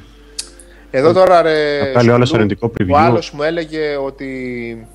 Μα λέει ευτυχώς λέει να είναι αλλιώς ο θάνατος λέει στο Bloodborne γιατί στο Dark Souls είναι τιμωρητικός. Και του λέω, Τι εννοείς τιμωρητικός; Και μου λέει, Μα σε τιμωρεί. Μα δεν σε τιμωρεί, του λέω. Μα μου λέει, Σου κόβει κομμάτι από την υγεία. Μα στο Demon Souls του λέω, Του έκοβε τη μισή υγεία. Το health bar. Τη μισή ζωή. Το έχεις παίξει, του λέω. Τελική ερώτηση έτσι. Το έχεις παίξει. Όχι, μου λέει. Καλά. λέει. Οπότε μου λες εσύ τι έχεις μάθει και τι δεν έχεις μάθει. τι λες τώρα να πούμε. Ναι, και εγώ σίγουρα το πιστεύω ότι. ε, Ο Πιτσιτσέλης. Λοιπόν, ότι. Έβγαινε άλλος στραβωμένος. Σου λέει ότι demo μου έβαλες. Εγώ δεν μπορούσα να το τελειώσω. Ναι, αλλά να γράψεις τώρα αρνητικό preview απλά επειδή σε δυσκόλεψε. Ε, καλά, πολύ Εντάξει, πιθανό. Πόσο καλομαθημένος να είναι κανείς. Καλομαθημένος ώστε να γουστάρει με Battlefield Hardline. Μόνο. Ναι. Γεια σου Γιάννη. Μόνο. Γεια σου, Γιάννη. Καλησπέρα. Έλα, ρε στο- Κώστα. Έλα, Τρούπερ. Τρούπερ, τι έγινε; Ε, σκουλουδάκι έπρεπε να βγω με καλησπέρα. Με τον... Ο Μαξεβάνης, παιδιά, ήρθε στην εντάξει. ομάδα. Γιάννη, τι έγινε, πώς πέρασες επάνω στη Σοφιά; Ε, αν ο Σάββας έχει jet lag από το LA, εγώ έχω από τους Maiden. Heavy metal lag. Beer lag έχεις, ε, και τις μπιλιές. Ε, εντάξει, οι μπύρες τους εκεί πάνω είναι λίγο σαν σόδες. Πιο πολύ κατούριμα φέρνουν παρά τίποτα άλλο. Α, Αλλά εντάξει, γενικά ήταν ε, ωραία. Καρά, καλά ρε Seventh Sun Live. Γάμα. Made in England, made in England. in Το επαιτειακό είναι αυτό, Σάββα, ναι. Ε, κα- ήδη είχε δίκιο επομένω ο Άλεξ που έλεγε για Made in England. Ναι, ναι, made in England. Ωραία φίλε, Seventh Sun Live. Πούς. Λοιπόν, Πολύ Γιάννη, σημαντικό. μιλούσαμε για το. Για, τα- γενικά για πολλά έχουμε μιλήσει. Για πάρα πολλά παιχνίδια που έχει δει ο Σάβας. Ε, το φαντάζομαι. να κλείσει λίγο τώρα αυτό που έλεγε για το Alien και Όχι. θα μιλήσει και Δεν εσύ έλεγα Ντάκη, τίποτα γιατί. άλλο, το συζητούσαμε. Δεν, εγώ δεν είχα τίποτα άλλο, το περιέγραψα. Ναι, ε, να πω εδώ πέρα εγώ ότι έχω ελπίδες πως θα πουλήσει λόγω του ονόματος γιατί το συγκεκριμένο franchise είναι πάρα πολύ δυνατό και χαραγμένο στη συνείδηση του κόσμου. Ε, αυτό που θα συμβεί και είναι και το παράδοξο της ιστορίας, αλλά θα συμβεί είναι ότι θα πουλήσει λιγότερο από το, Κολόνιο. από το Colonial Marines. Έτσι. Γιατί το Colonial Marines ήταν σουτεράκι, σουτεράκι. Ε, αλλά δεν νομίζω ότι θα φάει και. πο- Αν, αν αξίζει σαν παιχνίδι, πρώτα απ' όλα, ε, ότι θα φάει φλόμπα γιατί το franchise είναι πολύ δυνατό, παιδιά. Και στην Αμερική Αλλά- και στην Αγγλία. Εκείνο ο Γιώργο είχε πουλήσει το Colonial Marines γιατί το έδιναν ε, και ένας συν ένα δώρο σαν τις πίτσες στην Αγγλία πάνω. Α, είχαν Σε και κάποια τέτοια, ε. καταστήματα, ναι, ναι, είχε, Ναι, πέσει, είχε πέσει η τιμή του πάρα πολύ γρήγορα. Ναι, ρε. Αφού το Και έριξε. εκεί, 30 ευρώ ναι, το- έκανε. όλα τα καταστήματα τα μεγάλα ε, ε, τα είχαν βάλει προσφορά, ας πούμε, έπαιρνες σε δύο-τρία παιχνίδια και σου δίναν αυτό δώρο ή 50% κάτω από την ίδια μει- μειωμένη τιμή. Το είχα bundle στο game και είχε φτάσει να μπει σε UK Charts μια εβδομάδα. Ναι. Εγώ αυτό. Μάλιστα. Λοιπόν, ε, Σάβα να μείνουμε. Α, κάτσε να μας πει ο Γιάννης λιγάκι τώρα, μιας και μπήκε αυτή τη στιγμή, λίγο τις εντυπώσεις του από την Ηθρή και να συνεχίσουμε με το Σάβα μετά με τα παιχνίδια που είδε. Ε, σε γενικές γραμμές ήταν κάτι... ε, όλοι δείξανε κάτι που το περιμέναμε γιατί δεν μπορώ να πω ότι υπήρχε μεγάλη έκλειψη, ε, έτσι, το μεγάλο μπαμ από κάποιον. Τα τρία καλύτερα παιχνίδια που δείξανε ε, το Halo, η Microsoft, το Uncharted τη Sony και το Zelda η Nintendo είναι παιχνίδια που θα τα ξαναδούμε και του χρόνου ε, στην Ε3. Ε, η EA πιστεύω ότι είχε την πιο αδύναμη παρουσίαση τουλάχιστον έτσι όπως το είδαμε εμείς εδώ δεν ξέρω Σάβα εκεί πέρα τι Ε, εντυπώσεις ναι, θα- σ- Συμβαίνει, ναι. Συμφωνώ. ναι, έτσι, την πιο χλιαρή και άοσμη, άχρωμη, άγευστη παρουσίαση. Η Ubisoft μας έδειξε πάνω κάτω αυτά που περιμέναμε. Εγώ από το τελευταίο το, Re- το Tom Clancy στο Rainbow που δείξανε περίμενα κάτι παραπάνω από αυτό που φαίνεται ότι θα είναι το παιχνίδι. Ομοίως. Ε, η Nintendo ήταν ε, πολύ decent ε, παρουσίαση παρόλο που ήταν, ε, είχε το, αυτό το ψηφιακό το, την παρουσίαση, δεν ήταν φυσική παρουσία δηλαδή. Ε, γιατί έδειχνες παιχνίδια τα οποία ε, εντάξει, ικανοποιούν ε, το κοινό του Το Wii δικό U. τη κοινό, αν μη τι άλλο. Ναι. Ακριβώς. Ναι, ναι. Η Microsoft είχε για μένα τη πιο μεγάλη βελτίωση από πέρυσι γιατί επικεντρώθηκε κυρίως στο gaming και η Sony ήταν ε, πάνω κάτω στα πλαίσια που μας έχει συνηθίσει τα τελευταία χρόνια. Νομίζω ότι λίγο πολύ έχουμε συμφωνήσει όλοι μέχρι στιγμής ότι ήταν απλά μια OK 3, τίποτα συναρπαστικό. Και νομίζω και τα παιδιά που γράφουν στο chat και τη Δευτέρα και τώρα και σήμερα, λίγο πολύ στο ίδιο μήκος κύματο είμαστε, ότι απλά ήταν OK. Ε, είδαμε και 4-5 τίτλους που θα δούμε σε 1,5 χρόνο από τώρα. Και πάμε για άλλα. Δεν ήταν και τόσο συναρπαστικά τα πράγματα. Εκεί Και σε αυτό έχουμε παίζει ρόλο και το ίντερνετ, έτσι, το οποίο με τις διαρροές που γίνονται και τα νέα που διαδίδονται και από συντελεστές παιχνιδιών και από παρατρεχάνω, να το πω έτσι, που γίνονται είτε η θελημένα είτε χωρίς τη θέλησή τους διαρροή, έχει φύγει λίγο αυτό το, το στοιχείο της, ε, ε, πώς να το πω, Σε έκπληση. ναι, ναι, ναι. Δηλαδή δεν Επιτευχθεί βλέπεις κάτι διάσημο. το οποίο το έχεις ακούσει έστω σαν φήμη και δεν είναι κάτι καινούριο τελείως που δεν το περίμενες. Ας πούμε ακόμα και το crackdown της Microsoft που είναι κάτι σημαντικό το οποίο επιστρέφει στο Xbox One είχε διαρρεύσει νωρίτερα. Α, έχει διαρρεύσει αυτό; Ναι, ναι. Είχε διαρρεύσει κάποιες ώρες πιο πριν. Α, ε, εντάξει, εντάξει. Αυτό δεν, εγώ δεν το πήρα πρέφα καθόλου. Εντάξει. Για την Nintendo Δεν που μου γράφει εδώ διάβαζε πέρα. Game Over. Ε, μου Δεν γράφει. διάβαζε Game Over που είχαμε βγάλει ήδη κατευθείαν. Πώς; Για ποιο Αλεξάνδρε, γιατί λες; Λέω δεν διάβαζε το Game Over λέω, που είχαμε βγάλει την είδηση κατευθείαν. Στο αεροπλάνο, στο, στο ταξί Στο ή στο αεροπλάνο. λεωφορείο; Εκεί που Και είσαι με την στο ξαφνιά ταξί, αγκαλιά. στο λεωφορείο, Πειραρία. Παντού. Στην πυραρία. ε, ο Ανώνυμος 0545 λέει Nintendo μάγεψε Γιώργο. Ε, το είπαμε και τη Δευτέρα. Εγώ δεν θα πω ότι μάγεψε. Τι- α, Ήταν όμως πάρα πολύ καλή η παρουσία της. Απλά Ήταν ουσιαστική βασικά. ουσιαστική, ναι. Αυτός ο τρόπος που επέλεξε να τα παρουσιάσει, κατά την άποψή μου εμένα ήταν λαθασμένος. Αυτοί ξέρουν καλύτερα το marketing και μάλλον πιστεύουν ότι ήταν ο καλύτερος τρόπος. Δηλαδή δείξανε λίγα στο direct που κάνανε και μετά δείξανε, σκάγανε ειδήσεις από το πουθενά στην πορεία της E3. Βέβαια απασχολούσαν πιο πολλές μέρες τον κόσμο έτσι, από το να κάνουν ένα μεγάλο βεγγαλικό ας πούμε σε μια συνέντευξη τύπου. Ε, αλλά εντάξει, ναι, συμφωνώ ότι ήταν ε, πολύ ουσιαστική και με πολλά παιχνίδια και αποκλειστικά παιχνίδια. Νομίζω ότι είχε τα περισσότερα παιχνίδια exclusive. Πολλά, πολλά, πολλά. Έτσι. Απλά και, και αυτή τη φορά δεν έκανε την έκπληξη, ρε παιδί μου. Δηλαδή πάλι έδειξε τα γνωστά της. Δεν έβγαλε ένα μεγάλο νέο IP, ας πούμε, να πεις Να το καινούριο Μάριο, ρε παιδί μου. Να και κοιτάξτε το καινούριο Zelda που έρχομαι εδώ, ερχόμαστε εδώ να σας πάρουμε τα πάντα. Ε, εντάξει, τέτοια δεν βγαίνουν κάθε μέρα, ρε Αλεξάνδρε. Ε, Όχι, είπε- δεν βγαίνει, είπανε δεν για το βγαίνει Splatoon. κάθε μέρα. Είναι καινούριο IP. Αλλά η κάθε εταιρεία κάθε φορά θα δείξει και ένα καινούριο IP. Τώρα λέει με το Splatoon, ας πούμε. Μπορούσε να δείξει ένα Metroid που το περίμενε και ο κόσμος. Μα και πάλι και το Metroid ρε, σε sequel είναι. Δηλαδή όλα είναι sequel. Ή, ή ε, Mario ε, δεξιά και αριστερά παρόμοιοι τίτλοι. Ή sequel από άλλα τις παιχνίδια. Δεν λέω, φοβερά παιχνίδια είναι. Γι' αυτό αγοράζουμε κονσόλα της Nintendo πάντα. Απλά θέλω ρε παιδί μου κάποια στιγμή να μου βγάλει και, και αυτό το παιχνίδι της να μου δείξει και την ευρηματικότητά της.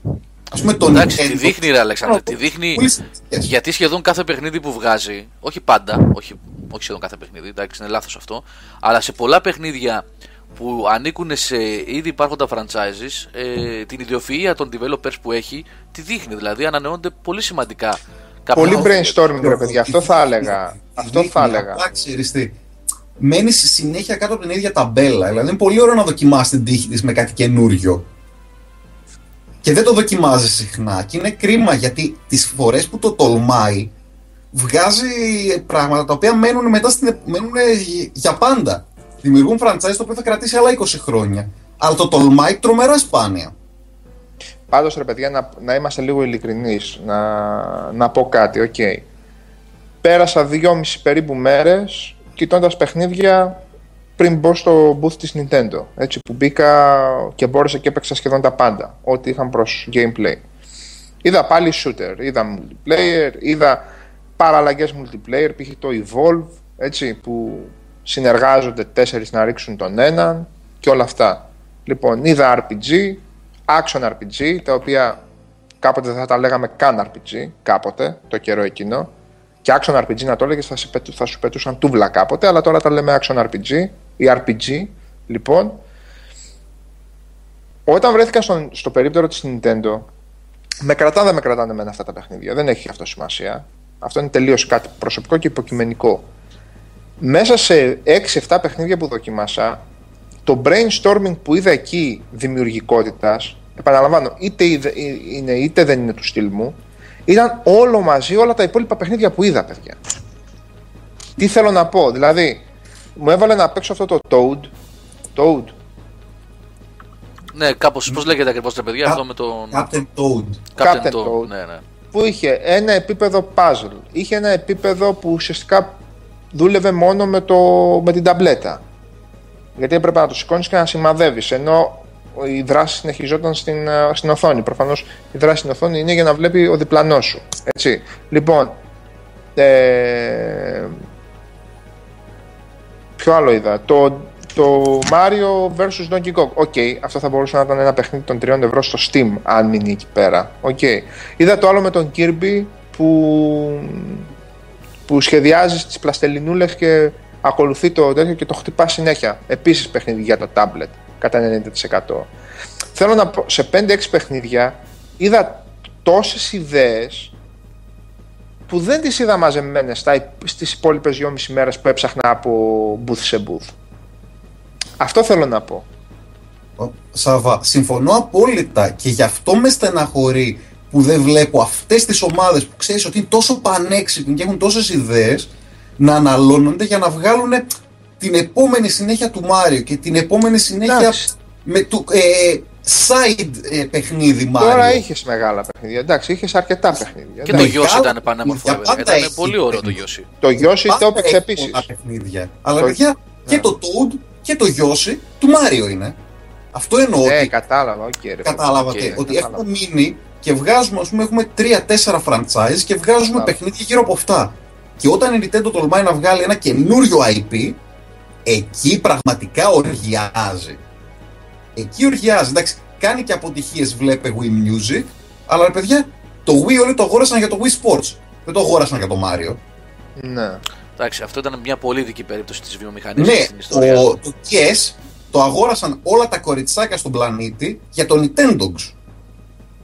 Ναι, εντάξει, εντάξει. Η ναι. Game Boy πούλησε με το Mario και το ξέφτηκε στο διάστημα με το Pokemon.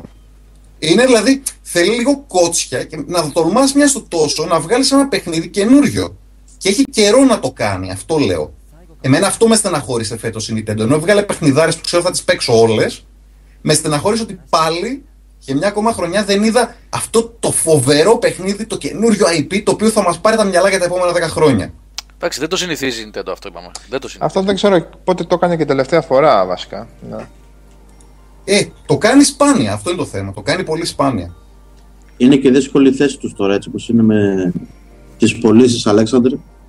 Γιατί βλέπεις η βιομηχανία πόσο εκβιαστικά δουλεύει, που βγαίνει ο άλλος και λέει άμα δεν πουλήσεις κονσόλες, δεν σου δίνω τα παιχνίδια που έχω έτοιμα. Που έχω Ναι, έτοιμα. Ωραίο πράγμα, ναι. Ξέρεις τι όμως, παιδιά, μήπως είναι η Nintendo version του Call of Duty; Ό,τι και Πολύ, να είναι. πολύ ό,τι ανώτερη και να είναι. ποιότητα. Μην με βάλετε, μην μου πετάξετε πέτρες. Πολύ ανώτερη ποιότητα και ευρηματικότητα, δεν το συζητάμε καν. Αλλά είναι πάλι the safe bet. Ξέρουμε Ό- ότι αυτό θα μας ό- δώσει... ό- τα- Ό,τι τίτλος αν και ξέρουμε να είναι, ότι από τη αυτό θα στιγμή που πουλήσει, το λέει. Ας μα- μην ρισκάρουμε. Αυτό με στεναχωρεί ότι η Nintendo είναι μια εταιρεία που έχει πάει μπροστά επειδή έκανε τα μεγάλα βήματα και τα ρίσκα. Και τώρα δεν το κάνει. Μα ούτω ή άλλως τα τελευταία χρόνια παίζει επιφυλακτικά η Nintendo. Ε, δεν έχει δώσει Νομίζω κάτι εντελώς ρισκάρει. Παίζει καινούριο. πολύ επιφυλακτικά. Ρισκάρει πιο πολύ στο hardware, πιστεύω. Ε, ναι, ο, βασικά Ε, ε, ό,τι είναι να δώσει καινούριο, μάλλον θα το δώσει στο 3DS. Στο Wii U δεν το βλέπω να δίνει κάτι, κάτι νέο στα επόμενα χρόνια. Το 3DS νομίζω το, το είχε ψηλοχεσμένο, ας μου επιτραπεί η έκφραση. Στο Direct δεν το δείξαν καθόλου και το δείξαν ε, μόνο αποσπασματικά βίντεο μετά. Στο, ναι, στο συνεχές έτσι, στη Ναι, συνεχή ναι. κάλυψη που είχε μέσα στη τέτοια. Ε, παιδιά, εντάξει, εγώ πιστεύω ότι κακώς περιμένουμε από την Nintendo νέα IPs. Δεν είναι η εταιρεία που τολμάει συχνά να δίνει νέα IPs. Ναι, ok, okay, Αλεξάνδρε, συμφωνώ ότι όποτε το τολμάει της βγαίνει, τις περισσότερες φορές τουλάχιστον. Ε, το θέμα είναι όμως ότι... Είναι αυτό το ότι έχει ταλεντάρα τελείως. Έχει τρομερή Μα το ταλεντάρα. έχει, και μα το, αυτό εντάξει τώρα... Έχει πάρει ναι, μια safe απόσταση σε αυτή τη Κοίταξε να γενιά. σου πω κάτι. Πήγε, πήγε στην E3 ως ουραγός. Έτσι, με μια κονσόλα που βγήκε ένα χρόνο πριν από τους υπόλοιπους. Και είναι ουραγός και κέρδισε τις εντυπώσεις. Που άλλοι θα είχαν καταθέσει τα όπλα. Έδειξε 10 παιχνίδια αποκλειστικά για το σύστημά της. Που θα τα βρεις μόνο σε αυτό το σύστημα. Εκ των οποίων Ναι, τα ναι, 10, ναι, τα ναι. 8 τα βλέπεις και λες: Θέλω να τα παίξω, ας πούμε. Ή τουλάχιστον να δω τι είναι αυτό το πράγμα. Αυτό το πράγμα με το Yoshi, ας πούμε, με το. Δεν το συζητάμε τα καν. υφάσματα. Γιώργο. Είπαμε, Δεν- ναι. η Nintendo έχει με διαφορά πάντα τα καλύτερα exclusive. Ενώ Ό,τι να σου δώσω. και να βγάλει 9 στα 10 είναι παιχνιδάρα. Ναι, πρόσεξε. Τέλος. Α, ε, για να σου δώσω και ένα παράδειγμα. Το Little Big Planet 3, το οποίο εγώ το πρώτο. Little, Big- ε, λου- αυτό, το Little Big Planet, το είχα ε, αγαπήσει πάρα πολύ. Ε, το είδα και λέω εντάξει, οκ ρε παιδιά, τι είναι αυτό; Έχει ένα 4-player co-op, είναι λίγο μία από τα ίδια. Μα και πριν δεν είχε 4-player co-op, απλά έδωσε το ότι έχει κάποιες διαφορετικές δυνατότητες ο Έχει κάθε χαρακτήρα. διαφορετικούς χαρακτήρες. Διαφορετικούς χαρακτήρες, δεν είναι sack boys όλοι, ας πούμε. Ναι. Λοιπόν, αυτό εμένα ειλικρινά δεν μου έκανε καμία εντύπωση. Δεν ξέρω αν θα βγει και το παιχνίδι καλό. Θα το διαπιστώσουμε όταν θα έρθει η ώρα. Όταν όμως βλέπεις ε, το Woolly World, πώς λέγεται, Yoshi's- Πολύ ωραίο. Πάρα πολύ Ναι, ωραίο. παιδιά, σου κάνει κλικ, λες, κοίταξε τι όμορφο πράγμα είναι αυτό, ας πούμε, κάτι διαφορετικό. Πολύ ωραίο. Πολύ Το ωραίο. Αυτό ήταν ωραίος- πολύ εντυπωσιακό. Το πιο ωραίο σε αυτό το παιχνίδι, ε, με αυτό που δείξανε τέλος πάντων, ήταν το, το διπλό.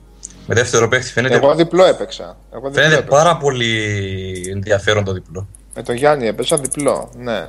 Να το ρουφάς, να τον κάνεις μπαλάκι, να τον χρησιμοποιήσει Ναι, μπράβο. όταν σου τελειώνουν τα πυρομαχικά. Και επίσης Τα θα πω, πυρομαχικά δεν που- ξέρω αν το είπα στο προηγούμενο webcast. Σίγουρα στο είχα πει Αλέξανδρε Σένα και όταν είμαστε με τα υπόλοιπα παιδιά ε, μέσα στο, στο Skype, όταν γράφαμε τις ειδήσεις και βλέπαμε, παρακολουθούσαμε σε εντεύξει τύπου. Ότι η Nintendo, το direct της, αν, τουλάχιστον το direct της, ήταν ένα διάλειμμα από πυροβολισμούς, ρε παιδιά. Αυτό Πολύ ναι. σημαντικό, παιδιά. Πολύ σημαντικό. αυτό. Ήταν ένα διάλειμμα από πυροβολισμούς. Δηλαδή, είδαμε ε, συνέντευξη τύπου Microsoft. Μπαμ μπουμ. Όχι μόνο, δεν θα είμαι απόλυτος, έτσι. Λοιπόν, αλλά ως επιτοπλίστων. Μετά, είδαμε EA. Μπαμ μπουμ. Battlefield, πάρτο στο κεφάλι. Ubisoft τα ίδια. Μετά, ε, Sony τα ίδια με τα Destiny κτλ. Και έρχεται η Nintendo με τα χρωματάκια της, με τα ζωάκια της. Μπράβο. Ε, Εντάξει, χρειάζεται. χρειάζεται. Πολύχρωμη. Εντάξει, ρε Και παιδιά. σκάσε ένα χαμόγελο. Ναι. Τώρα, Χρειάζεται πάρα πολύ, παιδιά. Χρειάζεται. Χρειάζεται. για πες και για τον Bayonetta ρε Σάβα, τώρα γράφουν και τα παιδιά στο... Ε, πολύ εντυπωσιακό, παιδιά. Διπλάσια πράγματα από αυτά που θυμάστε στον Bayonetta το πρώτο να γίνονται στην οθόνη. Για τα ρούχα πες. Ε, φανταστικό. Και το κούρεμα, ναι. φανταστικό. Για τις αρχαίρες. Λοιπόν, είχα, δεν είχα αρχαίρες, ένα κολλάν απίστευτο είχα. Λοιπόν, Α, να σου πω, Ε, Σαββά, συγγνώμη λίγο, συγγνώμη. Πέρσι, Έλα. πέρσι που το είχαν πάλι στην E3, είχαν και μια κοπέλα η οποία ήταν ντυμένη μπαγιονέτα, η οποία ήταν και ε, όχι δεν μόνο. είχαμε, φίλε. όχι θα- θα- Δεν θα ήμουν εδώ, οπότε κακώς ρωτάς. Πω, πω, ήταν παιδιά, να σας Δεν θα πω. πιω. Από πέρσι, περσινά ξινά στα φίλια είναι αυτό. Αλλά μιας και τα αναφέρει τώρα. Είχαν μια κοπέλα η οποία έμοιαζε πάρα πολύ στο πρόσωπο. Καλά, Το είπανε. Το την είπανε, είχαν ναι. φτιαγμένη κιόλας και με τα γυαλιά κτλ. Αλλά φορούσε και τα ίδια ρούχα. Και η κοπέλα είχε και, το, είχε και σώμα τέτοιου. Εντάξει, όχι, όχι χεντάι επίπεδου και άνιμε που είναι το, ο χαρακτήρας ρε, στο ναι. τέτοιο. Ναι, ήταν παιδιά ένα απίστευτο πράγμα. Νομίζω το είχα βγάλει σε φωτογραφία πέρσι αυτό. Σε φωτογραφικό Φοβερό. αφιέρωμα. Δεν την είχαν Το έχεις φέτος, βγάλει. ε. Δεν την Όχι, είχαν. όχι, δεν την είχαν. Εντάξει. Περπατούσες δηλαδή και πέφτει σε τείχους, ε; Άστα, Γιάννη, ήταν πρόβλημα. Ήταν Λοιπόν. πρόβλημα αυτό. πολύ, πολύ, πολύ εντυπωσιακό γενικά. Pervert το, mode, το, λέει. cli- το climax. Γιώργο, αυτή είναι εδώ πέρα που έστειλα στο chat, λες; Ε, κάτσε να το ανοίξω να δω, να σου πω. Ναι, αυτή είναι. Αυτή είναι, ναι. Ε, μα... Αυτή είναι. Χάρη ζημιές. Αυτή είναι. Αυτή... Αυτή είναι. Λοιπόν, καληνύχτα σας. για, για, για πες μας για το παιχνίδι, ρε Σάβα. Τι είπαμε, είπαμε, πολύ εντυπωσιακό. Πιο δυνατό το- ακόμα το climax. Κάτι τρελά τρελά τέτοια, τρελά boss ε, σε μέγεθος και βρήκα ένα ας πούμε. Εντάξει, λίγο εύκολα τα έβγαζα, μάλλον ήταν ε, E3 mode εκεί πέρα. τα Να σου πω Σάβα, κάτι. έπαιζε- Εκεί- Έπαιζες με gamepad; Ναι, ναι. Όχι, με, με, το, με την ταμπλέτα. Εκεί Ναι. δυσκολεύτηκα, ζωρίστηκα. Α, λίγο. έβαλες. αυτό το, το easy mode που είχα δει πέρσι εγώ υφίσταται ακόμα, Σάβα; Ότι μπορείς να παίζεις με, με το stylus easy mode, απλά να χτυπάς το stylus στην οθόνη. Α, δεν το δοκίμασα. πέρσι. Δεν το δοκίμασα. Ναι, μου Λογικά είχαν θα πει υπάρχει. Ότι υπήρχε ένα dual mode. Δεν ξέρω αν το έχουν αφήσει αυτό μέσα ή όχι. Λογικά Το dual- θα υπάρχει, αλλά δεν. ε, δεν- Εντάξει, τώρα είναι σαν να παίζει Dark Souls με trainer, ρε φίλε. Δεν Ναι, γίνεται. ναι, μα είχαν πει ότι ήταν το casual mode εντελώς easy με το touch screen, με το stylus και είχε και ανα πάσα στιγμή on the fly αυτό έτσι. Ναι. Δεν άλλαζες κάτι. Έπιανες ε, σκανδάλες και αναλογικούς μοχλούς και παίζεις κανονικά. Ναι. Εγώ ζορίζομαι, παιδιά, εκεί με το τέτοιο. Σαφώς δεν έχω παίξει αρκετά ώστε να μπορώ να το συνηθίσω, αλλά δεν είναι και τέτοιο χειριστήριο το Bayonetta. Σαν το tablet. Τώρα, αν είναι από αυτά που δέχεται το gamepad του GameCube με την καινούργια την έκδοση, Καταρχάς δέχεται το gamepad από το Wii. καλά, το- είναι και το καινούργιο. Το Pro controller. Ναι, Ναι, το ναι. Pro. Όχι του Wii. Το οποίο, Το Wii Wii U. U. όχι, και το Wii είχε Pro controller το οποίο το δουλεύει αλλά- και στο Wii U. Αυτή είναι μεγάλη μαγιά της Nintendo. Όχι απλά backwards compatibility στα παιχνίδια, backwards compatibility και στα accessories. Έχει ε, compatibility με το παλιό το compatibility με το παλιό το τέτοιο, με το παλιό το Pro, Με το Classic. Ω, ναι. Με το Classic έχει σίγουρα, για το Pro δεν με ξέρω. το Classic. Αυτό το classic που είχε στο Wii, ρε παιδιά. Αυτό. Ναι, Α. αλλά αυτό εξαρτάται από το παιχνίδι. Στο Bayonetta νομίζω παίζει με το καινούριο το Pro. Εφόσον το υποστηρίζει η κονσόλα, νομίζω ότι θα το διαβάζει και το παλιό δεν θα έχει πρόβλημα. Τέλος πάντων, για τέτοιο είναι τέλος πάντων το Είναι παιχνίδι. για, δεν είναι- είναι για τέτοιο Πάντα. controller, έτσι. Ναι, εγώ δυσκολεύομαι λίγο με το άλλο. Για τέτοιου είδους παιχνίδια.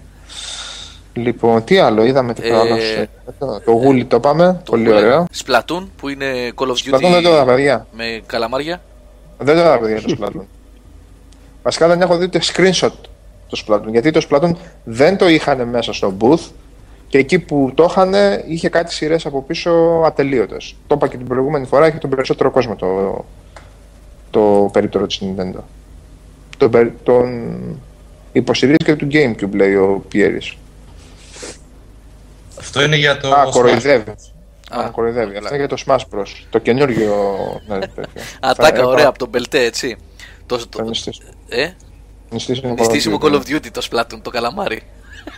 Πάντως εντάξει, για να, για να ενισχύσω αυτό που λέγατε προηγουμένως περί χρωμάτων και έπνευσης και το ένα, εμένα η επόμενη μετά το gameplay το 9,5 ώρα που ασχολήθηκα με τα παιχνιδάκια της Nintendo ήταν η παρουσίαση του Call of Duty που ήταν ένα extended trailer, gameplay κομμάτι από αυτό που έδειξαν κανονικά. Δεν μην φανταστείτε ότι ήταν κάτι παραπάνω. Σε πήρε ο Λοιπόν, ύπνος; ε, όχι ρε φίλε, λίγο μελαγχολούσα. Από την άποψη ότι, οκ, έχει γίνει, έχει γίνει περσινά ξανά στα φίλια κάθε φορά να θαύουμε το Call of Duty, αλλά ρε παιδιά, ήμαρτον δηλαδή, ήμαρτον με τις cinematic τις σκηνές που ακολουθεί έκρηξη, που κάποιος σε σηκώνει από κάτω, που βουίζουν τα αυτιά, σηκώνες, παίρνεις το όπλο, βαράς τους δύο πρώτους, ο τρίτος σε πετυχαίνει, έρχεται ο άλλος σε σηκώνει, ξαναγίνεται έκρηξη, πέφτει κανένα κτίριο και μετά βρίσκεσαι τρέχοντας σε μια γέφυρα που σκοτώνεις καμιά εικοσαριά μαζί γιατί κανείς δεν σε πετυχαίνει. Αυτό Δηλαδή, ονομάζεται κάτσε, καινοτομία. Ήμαρτον, ρε. Κάτσε, κάτσε. Αφού ολόκληρη, ολόκληρη Βασόφσκι, οι σκηνοθέτες του Matrix, ας πούμε, έχουν μπει μέσα για να το κάνουν το καινούριο το Call of Duty. Δεν είδες τα ρομποτάκια, ας πούμε, το Matrix το 3 μέσα που μπήκαν μέσα στη σκηνή, Ναι. ναι. τριγύρω σου. Για άλλο παιχνίδι πρέπει να μιλάς, σου λέει. Ο- Ναι, καλά που, δεν ο ήρθε, Τόμας. καλά, καλά που δεν ήρθε και κανένα μάτι τεράστιο να μου πει είσαι ο προφήτης Νίο και ξάπλωσε. Λοιπόν, και κορυφαίο, γίνεσαι πλέον και αόρατος με την στολή την Εμένα μου uh, θύμισε- σκελετών. Μου θύμισε Σάβα λίγο Killzone με δόσεις ε, Crysis και περιχείλισμα τα- Titanfall λίγο. Κράισις, κράισις στα γεράματα. Ε, Α, μπράβο. ναι. Νομίζω σε αυτό το παιχνίδι δεν το μαθαίνεις ποτέ. Δηλαδή ρε παιδί μου, Έληξε. Έληξε, έληξε. Το βλέπει τι έχει πάρε. Πήραμε πριν πάλι τέτοιο. Πού αυτό που πλοέκυψε τώρα. Τη σφυρίχτα. Αυτό ήταν 2-0. live score. Από μένα είναι, από μένα είναι αυτό το σου Live- 2-0. live score, ναι. Από κόμπα καμπάνα κατευθείαν. live score, από μένα ήρθε και εντάξει, παιδιά, η πρωταθλήτρια κόσμου 2-0. Αποκλείστηκε. αποκλείστηκε από το Μουντιάλ στον πρώτο γύρο. Καλά να πάθουμε. Για να μην Και κρινιάζουμε για- για μας για μετά, τον έτσι. κώδικ, Για να μην κρινιάζουμε για μας. Ναι, και εμείς κράζουμε τον Κατσουράνη. Ε, Αυτοί έχουν- Αυτοί έχουν τσάμπι Αλόνσο, Τσάβι και. Όσο θες κράξτε.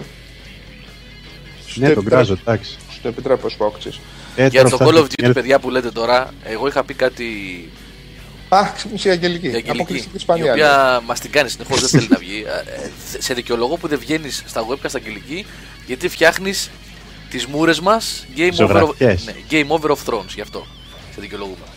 Λοιπόν, ε, εγώ πολύ φοβάμαι, σας το είχα πει περίπου πριν κάνα χρόνο. Δεν κάνω κότο τον εαυτό μου. Μην πείτε ότι είμαι ψώνιο και με δουλεύετε. Όχι ρε, εντάξει, πες ελεύθερα. Λοιπόν, Μίλα σε τρίτο πρόσωπο. δεν κάνω. Σαν, σαν τον Πουαρό, παιδιά. ε, Που μιλάει σε τρίτο πρόσωπο. ότι Είναι απόλυτη ψωνάρα ο Πουαρό, έτσι. Ασχέτως αν δεν υπάρχει Βέλγιο. Λοιπόν, ε, ότι τα εγκλήματα που έχει κάνει η Activision με τον Guitar Hero ε, και με άλλα franchises μέσα στα χρόνια θα το κάνει και με το Call of Duty. Θα, ναι, θα το κάνει και με το Call of Duty. Θα το κάψει. Δεν το πιστεύω. Δεν το πιστεύεις, λες, ε; Όχι, όχι. σε Γιατί καμία πουλάει. περίπτωση. Πόσο θα πουλάει, ρε, εσύ, ακόμα; Πόσο; Πρώτα απ' όλα, πρώτα απ' όλα, πρώτα απ' όλα, για να μην α, νομίζουν ότι είμαστε τίποτα παπαγαλάκια που τρώμε συναπόσπορο. Λοιπόν, πρώτα απ' όλα, παιδιά, το Call of Duty δεν είναι, δεν είναι εκεί που είναι σαν, ε, σαν παιχνίδι, μόνο και μόνο επειδή το θέλει η Activision για να φέρνει λεφτά στην Activision. Λοιπόν, το Call of Duty είναι πολύ πολύ βασικός πολιορκητικός κρυός και δούριος ύπος της εξωτερικής πολιτικής των ΗΠΑ. Και αν σας ακούγεται αστείο αυτό το πράγμα, ψάξτε το λίγο παραπάνω. Αν μου το ζητήσετε με PM, εγώ θα σας στείλω δύο-τρεις πολύ καλές εκπομπούλες να καταλάβετε τι τρέχει με το Call of Duty, τις οποίες εκπομπούλες δεν μπορούμε φάτσα κάρτα να τις βγάλουμε και να τις αναλύσουμε στο Game Over, γιατί λίγο αντιβαίνει και τη φύση του site. Γιατί την επόμενη φορά που θα μας καλέσει η Activision ε, για κανένα ταξιδάκι, θα μας δώσουν χειροπέδες.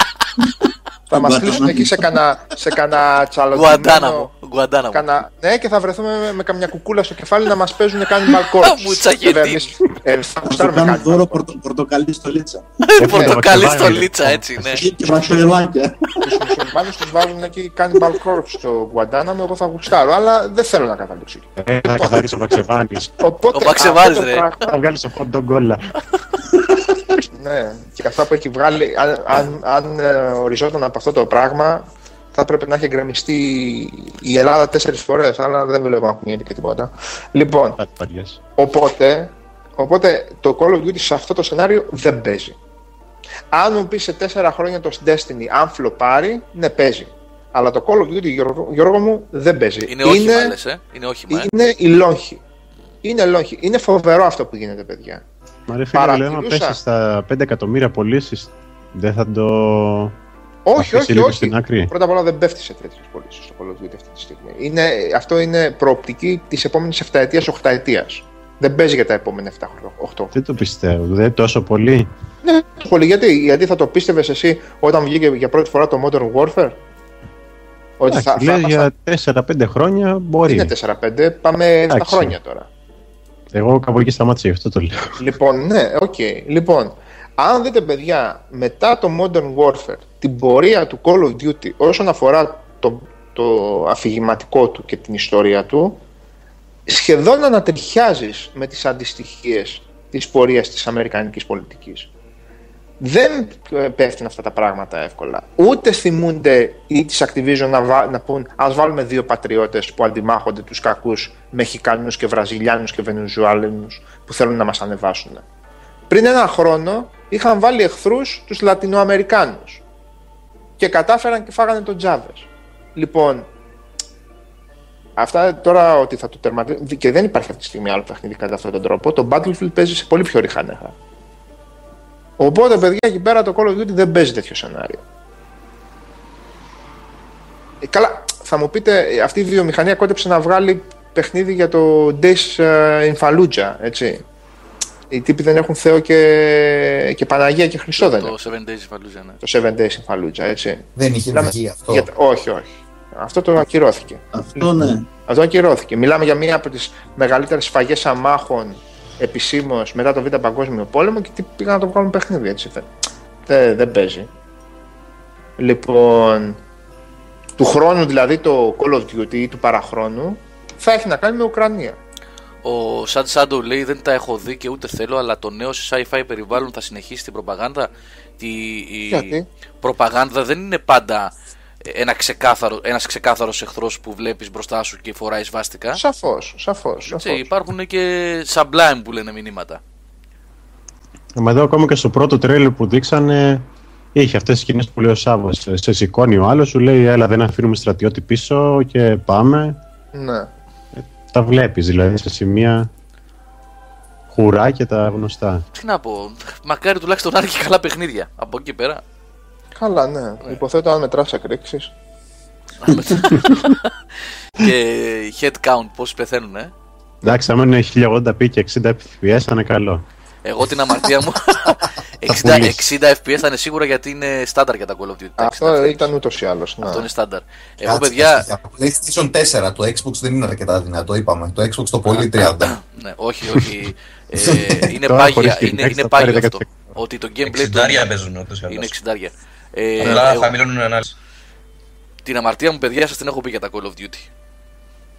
Για κάθε. Ότι τα διασκεδάζεις. Ότι τα single player campaigns, γιατί είμαι άσχετος από multiplayer, τα διασκεδάζω. Τώρα βρίστε με, κάντε με, τα διασκεδάζω αυτά τα παιχνίδια. δεν Εγώ, ξέρω. Γιώργο, να σου πω κάπου στο. Πώς το λέγανε το προπέρσινο. Δεν θυμάμαι πώς τα έχω χάσει. Ε, κάπου εκεί το χάσαν από την αλήθεια. Δηλαδή, Πόσο να εντυπωσιαστείς ακόμα; όχι, ακόμα και αυτό το λίγο δεν. Ποιο ήταν εκείνο που έκανες απόβαση και στο Αμβούργο. Ακόμα και Ναι, στο. το Modern Warfare 3. Ε, ναι, εκεί το γούσταρα λίγο. Με που- το Παρίσι που που κα- ήταν, που έπεφτε ο πύργος του Κάτσε, Άιφελ. κάτσε. Κέρδαμε Modern τους Warfare Γερμανούς. 3. Ναι, ρε. Ναι, ναι, ναι. Ω, Εντάξει, έχω χάσει παιδιά τη σειρά Έχεις τελείως. χάσει, ναι. Την, Έχεις έχω- χάσει. την εγκατέλεισα μετά το Call of Duty το, το Modern Warfare το 2. Δηλαδή, που το και καλά, σχά- δεν έχεις χάσει και τίποτα έτσι. Δηλαδή Όχι, ήταν έχεις χάσει. τα τελευταία κομμάτια. Δηλαδή έπαιζα το 1, το 2, τα είχα λατρέψει. Το 3, εντάξει, οκ. Το 4 μου άρεσε πολύ και μετά απλά το χάος. Ε, εγώ ρε παιδιά τα παίζω αυτά τα παιχνίδια γιατί αυτό το πράγμα, ο, ο συνδυασμός των 60 frames που έχουν με, για κατά την άποψή μου, το πολύ ωραίο gunplay που έχουν τα Call of Duty, σαν εμπειρία FPS, ok, είναι corridor shooters. Μην τρελαθούμε. Corridor shooters. Ναι, είναι. gameplay εννοείς αυστηρά το gameplay. Δηλαδή αυστηρά το πώς gunplay. όπλο και Την από αίσθηση πάνω. των όπλων. Ναι, Ναι, οκ. αυστηρά, αυστηρά, αυστηρά. Ε, εντάξει, σας είπα. Αμαρτία μου είναι να μ' αρέσουν. Τώρα από εκεί και πέρα, όταν τα βάλουμε κάτω και το αναλύσουμε, φυσικά και υπάρχει πρόβλημα με τη σειρά αυτή. Έτσι. Φυσικά και, και τεράστιο πρόβλημα.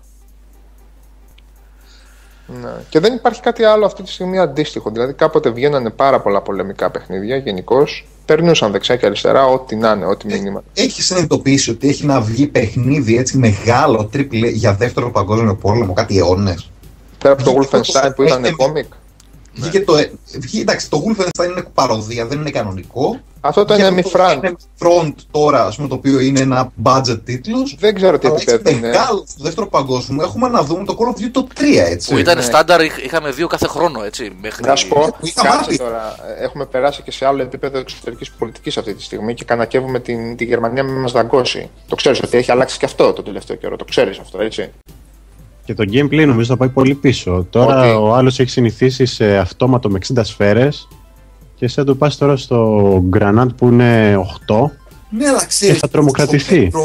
Επιτέλους, ρε παιδί μου, με αυτά τα σούπερ γραφικά που έχουμε φτάσει να κάνουμε Ναι, να μια δεις ένα έτσι Call of σαν Duty να 2. στην Νορμανδία. Παλιά το κράζαμε γιατί όντως είχε ξεφτιλιστεί η κατάσταση. Είχαν βγει, ας πούμε, δεκάδες παιχνίδια έτσι. Ε, Αλλά τώρα το ψάχνουμε Αλλά τώρα προγραμματισμένο. υπάρχει τόσο καιρός και με τόσους μηχανισμούς καινούριους μπορούμε να κάνουμε ένα φοβερό παιχνίδι σε εκείνο το περιβάλλον. Θα έχουμε σύντομα ένα τέτοιο. Και κάποιος από εσάς που μιλάμε τώρα θα το αναλάβει κιόλας. Ποιο λες Ποιο; τώρα; Ποιο; Το Sniper Elite 3. Α, είναι οκ. στην Α. Αφρική, δεν είναι αυτό; Ναι, Ναι, μέσα ναι. στο μήνα. Ναι. Ναι, Τι African Corps. ναι τέτοιο δεν είναι. Είναι στην Αφρική, Γιώργο, αλλά είναι ιστορικά πολύ ανακριβής. Ναι, θέλω να πω δεν είναι δεύτερο παγκόσμιο πόλεμο όμως. Δεν ξέρω. Νομοθετημένο, ναι. Είναι, ναι, εκείνη την περίοδο. Νομίζω, ναι. Δεν, με- ναι, Σόπα καλέ. ναι, ναι. Θα το Κάνανε έχουμε σύντομα. παιχνίδι με σνάιπερ και το κάνανε στο δεύτερο παγκόσμιο πόλεμο. Τι φούρνος γκρεμίστηκε. Hit, ε, Sniper Elite 3 λέγεται. Καλά, Ναι. το πρώτο. Το 2 ο Χρήστος δεν το είχε κάνει.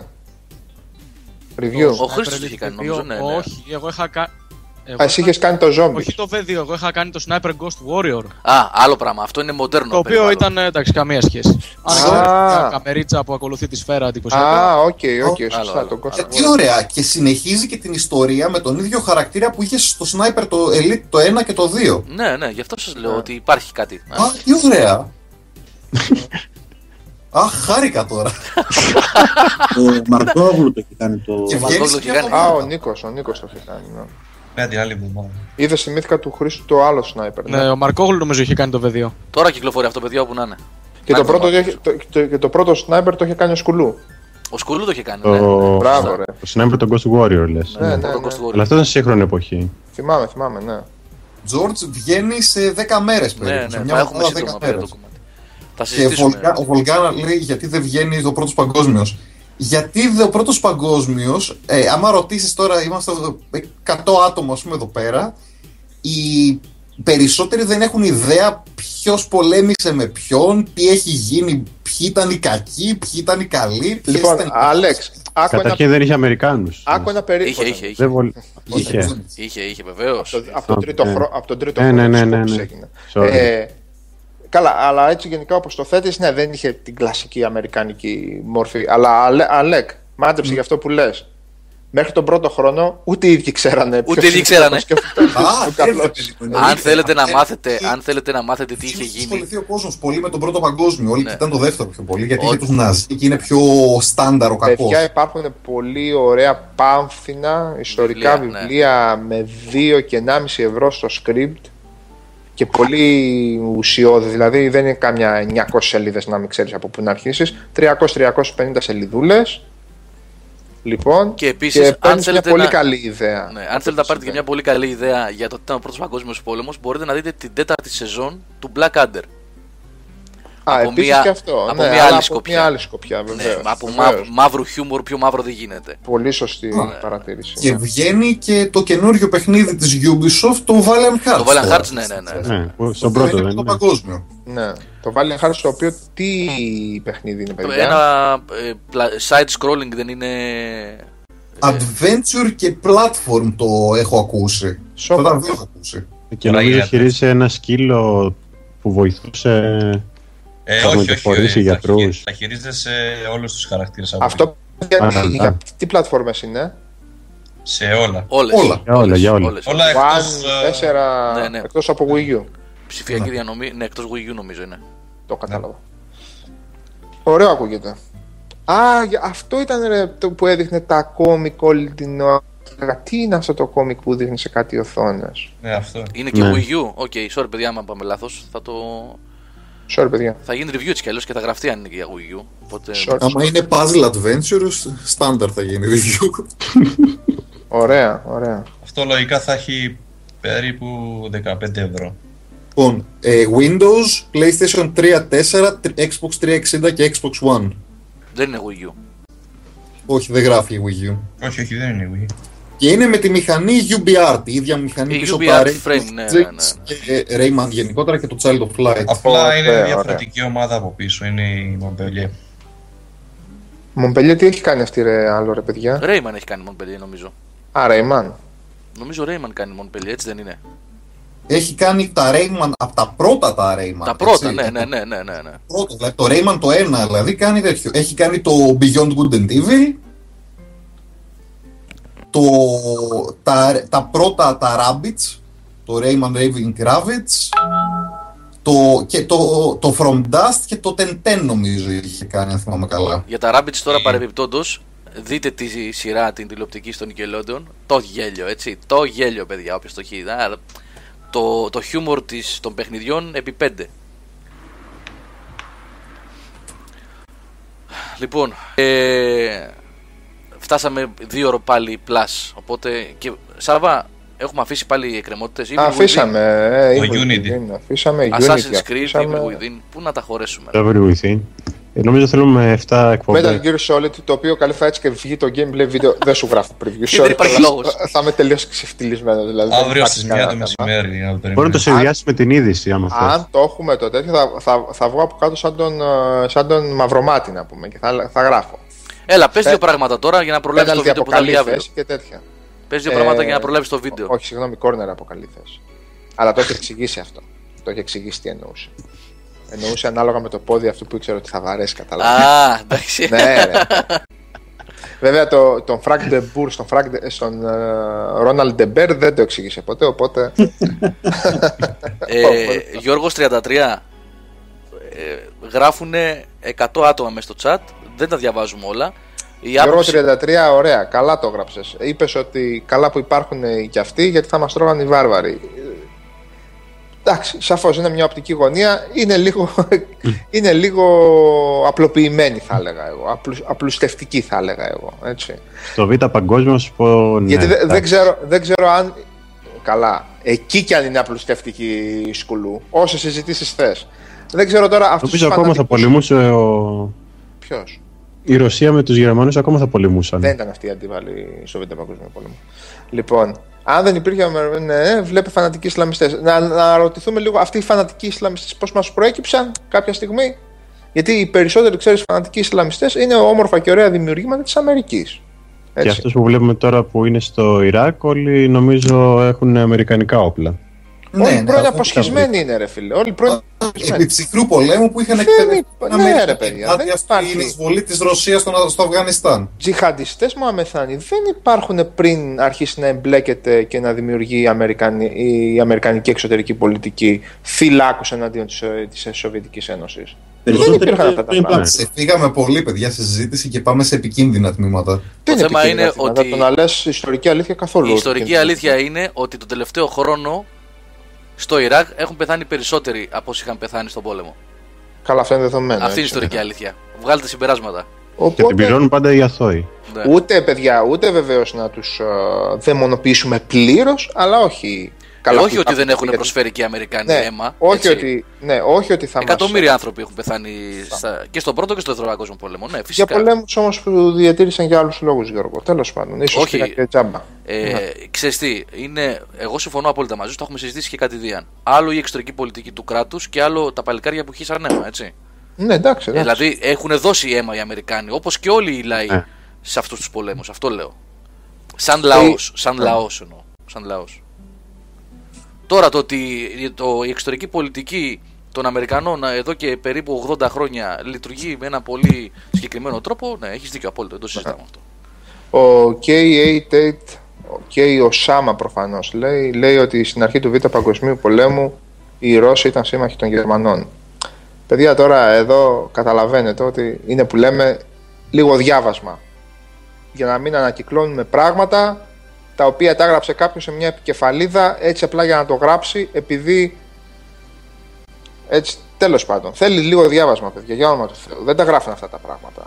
Και επίσης, Άρα- ε, όποιος δεν έχει όρεξη να διαβάσει, ειδικά για το Β' Παγκόσμιο και για τον πρώτο υπάρχουν, αλλά ειδικά για το Β' υπάρχουν 4-5 καταπληκτικές σειρές τηλεοπτικές από. ε, Αυτή που προέβαλε ο Sky. ε. ντοκιμάντερ. Ο Sky. Λες, Το History Channel, γενικότερα έχουν γίνει Εγώ θα πολύ έλεγα ωραία. όχι History Channel όσο BBC που έχει κάνει καταπληκτικές Ναι, σειρέ. και BBC. BBC Δεν το έχουν ξέρω. αυτή, αυτή πρέπει να έχει δείξει το Sky. Την έδειχνε Λοιπόν, νομίζω πριν 3-4 Που χρόνια. υπάρχουν ε, και αν δείτε κιόλας και τρία-τέσσερα διαφορετικά που τα βλέπουν από πολλές οπτικές γωνίες και δεν βλέπουν μόνο την, ε, την ιστορία των νικητών. Ναι. Έτσι. Θα δείτε πολλά πράγματα. Πολλά πράγματα. Και πολύ παρασκήνιο. Και όχι μόνο το, το γνωστό παρασκήνιο της συναντήσει Ρούσβελτ, Στάλιν, Τσόρτσιλ, αλλά το πραγματικό παρασκήνιο. Έτσι. Πίσω από το δεύτερο παγκόσμιο πόλεμο. Με τη βιομηχανία, των όπλων, με τα πετρέλαια, με, με, με, με πολλά. Έβαλες μεγάλη αλήθεια ο Σάμα και η το Σάμα. Κάτι που παραδέχονται οι κνήτες είναι ιστορική αλήθεια. Εντάξει. Εντάξει τώρα. Για όνομα του Θεού δηλαδή. Ο Β' Παγκόσμιος Πόλεμος είναι δημιούργημα, είναι δημιούργημα των μεγαλοβιομηχάνων και του καπιταλισμού για να φάνε τον πολσεβικισμό και, το, και τον κομμουνισμό και εσύ μου λες τώρα ότι ξεκίνησε με τη Γερμανία και τη Ρωσία συμμάχους. Τι να πω τώρα, δηλαδή, βρε παιδιά, υπάρχουν δόξα τω Θεώ, βιβλιογραφία υπάρχει ατελείωτη. Λοιπόν, να πούμε λίγο τσάκα τσάκα για το Metal Gear, μην μας προλάβει το gameplay. Ναι, ναι, ναι, άντε, άντε ρίχτω. Ο Λοιπόν, Μιχάλης μη σε προλάβει, ναι. Μιχάλη, Το γράφει ήδη. Ε, Σαρακώσα, έχεις, έχεις 13 ώρες. Α, εντάξει, ρε φίλε, 13 ώρες we- will take our our time. Λοιπόν, ε, εγώ δεν ξέρω, παιδιά, που άφησε κα- σχεδόν καθόλου δεν ξέρω που άφησε το, αυτό το demo που βγάλανε που του πολλούσανε λίγο ακριβά. Δεν ξέρω που άφησε το παιχνίδι. Πού το άφησε; Ε, δεν ξέρω. Εσάς Ε, σας Ground Κάποιος Zeroes. έχει παίξει το Να demo. πάρουμε κανένα τσακίροκλο τηλέφωνο να ρωτήσουμε. Το Ground Zero. Λοιπόν, δεν ξέρω που το άφησε και το τέτοιο. Επίσης, θα είμαι πολύ μεγάλος ψεύτης αν σας πω ότι ξέρω ποιος είναι ο Metal, ο, Ο Metal Gear Snake, Solid. Ο, ο, ο Solid που, που παίζει. Ο Big Λοιπόν, Boss. Από ό,τι κατάλαβα Big από τα Boss συμφραζόμενα είναι ο Big Boss. Big Boss. λοιπόν, ε, ο οποίος είναι κατά το ίμιση mech, από ό,τι καταλαβαίνω. Έτσι, mech εννοώ όχι στο μυαλό και στο τέτοιο. Εδώ του βγαίνουν κάτι σιδεριγές από το κεφάλι. Ναι, σιδεριά από το κεφάλι, τεχνητό μέλος. Μην φανταστείτε, χέρι μιλάω. Για χέρι μιλάω. λοιπόν, τώρα, οπότε, αφήνουμε τα, για να μην εκτεθούμε τελείως, αφήνουμε τα της ιστορίας και πάμε στο ότι πρόκειται για περίοδο 80 στο Αφγανιστάν. Έτσι. Λοιπόν, ε, άσε μας Αρκοτζίμα. Λοιπόν, ε, Σου στείλε ανοιχτός μήνυμα. χάρτης, Σου στείλε όχι, μήνυμα. ο GGGGG. GGGG. Αυτό για τα γραφικά του Grand Theft Auto. Εγώ θυμάμαι μια εταιρεία γερμανική GGG, αλλά. Λοιπόν. ε, αυτό είναι για τα γραφικά μας. Γιατί βγήκε ένα πολύ εντυπωσιακό βίντεο σήμερα που έβγαλαν τα παιδιά στο φόρουμ. Λοιπόν, ανοιχτή περιοχή, παιδιά. Ε, έρημος, Αφ- Αφγανιστάν, με μικρά χωριουδάκια, ξέρετε εκεί πώς είναι τα, οι ομάδες εκεί διάσπαρτα. Ρωσικές εναντίον Ρώσων εκεί πέρα υποθέτω είναι. Ε, Είναι Αυτό που κατά την έδειξε στο εισβολή στο gameplay. Αφγανιστάν των Ρώσων. ναι. Ναι, ναι, κατά την εισβολή στο Αφγανιστάν, λοιπόν. Από τη μία βαρούσε ο Ράμπο και από την άλλη βαρούσε ο, Ο ο Big Boss. Boss. Λοιπόν, ο Boss πάει όμως λίγο πιο stealth γιατί ο Ράμπο πήγαινε με, με άλογο εναντίον στρατού. Οπότε. Το- Και τόξο. Και έχει και το το τόξο, τόξο. τόξο. Ναι, ναι, ναι. Ο Ράμπο φοράει μπαντάνα, ρε. Ο άλλος που πάει. Και αυτό μπαντάνα φοράει. Δεν Αλλά φοράει. είναι κόκκινη του Α, Ράμπο. εντάξει, είναι κόκκινη του Τζον Ράμπο όμως. Λοιπόν. Ε, πολύ πάλι εννοείται κινηματογραφική εισαγωγή μέχρι να μας βάλει στον, ε, τον Big Boss πάνω στο άλογο το οποίο με το που ξεκινάει το gameplay τέτοιο χέζει το άλογο μας ρίχνει δηλαδή το άλογο να σηκώνει την ουρά να αφήνει κοπρία και να αρχίζει να τρέχει τώρα προφανώς το ρεαλιστικό του πράγματος λοιπόν Τρολάρι άσχημα. ανοιχτό gameplay, ανοιχτό gameplay. Έχει μια αποστολή, ας πούμε, σε ένα χωριό να βρει έναν κρατούμενο. Το πάει λαου λαου, καλύπτεται ακόμα και από το άλογο, ε, γέρνοντας δεξιά-αριστερά. Τα γραφικά είναι πάρα πολύ εντυπωσιακά. Υποθέτω όχι τόσο εντυπωσιακά όσο το Grand Theft Auto 5, ώστε να πάθει, ώστε έπαθε κατάθλιψη ο Kojima. Αλλά πολύ όμορφο πράγμα, παιδιά. Πάρα πολύ όμορφο, δεν το συζητάμε. Καταπληκτικό animation. Ε, λίγο εμένα με ξένησε να πω την αλήθεια το πίδημα που κάνει ο Big Boss όταν προσγειώνεται. Κάπως, Γενικά έχει πρόβλημα με τα animation τα Metal Gear Solid σε αυτά που λες. Σε αυτό το σημείο. κάπως ρε φίλε δεν μου άρεσε αυτό το πράγμα. Μου θύμισε Snake Eater. Και έχουν περάσει αρκετά χρόνια από το Snake Eater. Ναι. Λοιπόν, φτάνει τώρα σε ένα χωριό, τα ξέρετε τώρα εσείς, καλύτερα και από μένα, ε, ανοιχτό, ανοιχτή προσέγγιση, άλλους με stealth, άλλους ε, σημαδεύοντάς τους και Σαφά. ανακρίνοντάς τους. Σάβα, Έλα. Αυτό που περιγράφεις είναι το τρέιλερ της παρουσίασης του Metal Gear Solid 5 από πέρυσι, έτσι. Που Α, ξεκινάει μπορεί με να- τον τύπο πάνω στο άλογο και μετά κάνει fast forward πιο μπροστά που κρύβεσαι πίσω από το άλογο, fast forward που πλησιάζει στο χωριό. Αυτό ναι. ήταν το demo φέτος. Ναι, gameplay αυτό έδειξαν. Άρα λέει το περσινό απλά σας αφήσαν να το παίξετε. Δεν το παίξανε, παιδί μου. Α, να το δείτε ρε παιδί μου από Βλέπαμε, πιο κοντά, πιο, βλέπαμε έναν τύπο να το παίζει. πιο normal. Ναι, βλέπαμε έναν τύπο να το παίζει live εκείνη τη στιγμή. Μάλιστα. Προφανώς ήταν μάλλον η ίδια περιοχή αφού το λες έτσι. Και έχει βέβαια και αυτό το στοιχείο. Και, έχει, και εννοείται ότι σε μια φάση που τον, ε, που τον κάνουν detect οι, οι αντίπαλοι, οι εχθροί, παίζει και gameplay κανονικό. Θερίζει εκεί πέρα 2, 3, 4, 5 με over the, sol- over the shoulder ε, ε, κάμερα. Ε, το πολύ, έτσι, πολύ ενδιαφέρον και ωραίο είναι ότι οτιδήποτε βρίσκεις στον δρόμο ο Snake μπορεί να το βάλεις στο μπαλονάκι έτσι, να το δέσεις με ένα μπαλονάκι το οποίο εκτοξεύεται στον ουρανό και πάει στο Mother Base. Ακόμα και αν είναι ενός τόνου πράγμα. Δηλαδή βρίσκεις ένα κοντέινερ σε μια φάση που έχει μέσα όπλα και πρώτες ύλες, το δένεις σε ένα μπαλονάκι και το μπαλονάκι σηκώνεται και το παίρνει με αυτό και το στέλνει πίσω στη Mother Base. Δεν ξέρω αν το είχατε δει αυτό σε demo. Όχι. Ναι. Δεν θυμάμαι κάτι. Αυτές είναι ο προ- και ζωντανό κόσμος. Δηλαδή και τους ανέσθητου εχθρούς δηλαδή μπορεί να το κάνει, που τους έχει αναισθητοποιήσει. Μπορεί να το κάνει έτσι. Τους δένει και τους στέλνει πίσω.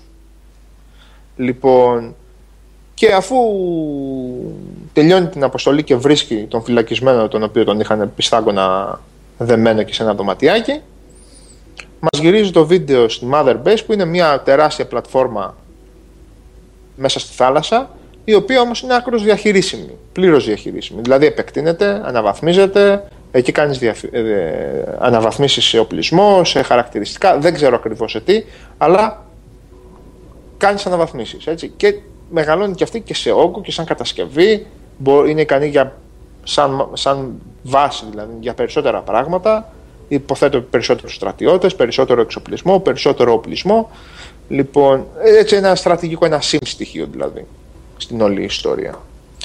Λοιπόν, αν είχε διαρρεύσει όντως αυτό το gameplay, γιατί εγώ ξέρετε ότι λίγο αποφεύγω να βλέπω gameplay, ε, προ, προφανώς ήταν το ίδιο πράγμα. Με λίγη Δεν παραπάνω. ήταν διάρκεια. Ήταν πέρυσι όταν είχαν παρουσιάσει πρώτη φορά το παιχνίδι, Ναι. είχαν δείξει τέτοια πράγματα. Ακριβώς αυτό το πράγμα που περιγράφεις, αλλά έκανε κάθε τόσο fast forward. Ok, ok. Αυτό ήταν με το ωραίο. Mother Base δεν το είχαν δείξει. Δεν το έχουν δείξει. Ναι, αυτό το Mother Base Όχι, σας το το λέω, δείξει, παιδιά. Απλά το Ναι. πρώτο κομμάτι που έλεγες. Ναι, στέλνεις τα πάντα πίσω, σας λέω. Είναι ένα μπαλονάκι, σηκώνεται και μετά εκτοξεύεται.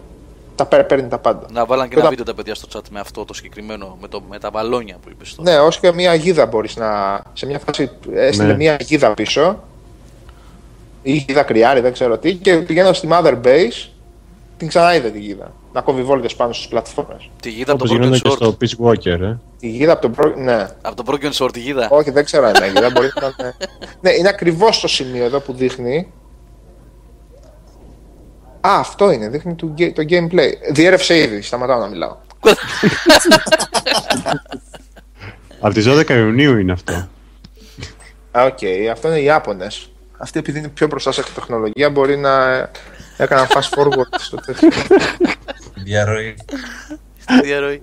Γιατί μας ξενερώνετε τώρα ρε παιδιά. Εμείς υποτίθεται Ας. το δίδαμε behind closed doors να πούμε. Εσείς το, είχατε- το βλέπετε τα Όταν παλονάκια. συμπληρώνεται ένα λεπτό, Βλέπετε. φεύγει η γίδα. Ε, Κάποιος που ήταν εκεί μέσα στο closed door το τράβηξε. Όχι, αφού κάθονται και το σχολιάζουν ρε φίλε, κανονικά. Άλλη φορά Τριάρι ξανά, είναι, δεν ξαναπάμε τριάρι. E3 άλλη φορά, δεν υπάρχει λόγος. Κρυ- κρυ- Κρυάρι είναι τελικά παιδιά, δεν είναι. Καλά, ρε, τι είναι αυτό; Εγώ είδα τώρα. Συγγνώμη, έστειλε παιδιά με τον μπαλονάκι ένα ολόκληρο κοντέινερ. Ε, αυτό δεν σου λέει τόση Αυτό ώρα. δεν- Τι έλεγα τόση ώρα. Άλλη εκπομπή Όλους, άκουες. Είπαμε, αλλά κοντέινερ. Το, το, το, άλλο να το λες και άλλο το βλέπω. Τώρα Να το σου δείτε πω, στο βίντεο θα και τα, δείτε, τρόμαξα. θα τα δείτε που θα τα δείτε αύριο και δεν θα γράψω τίποτα. Και που τα λέω με γράφεις.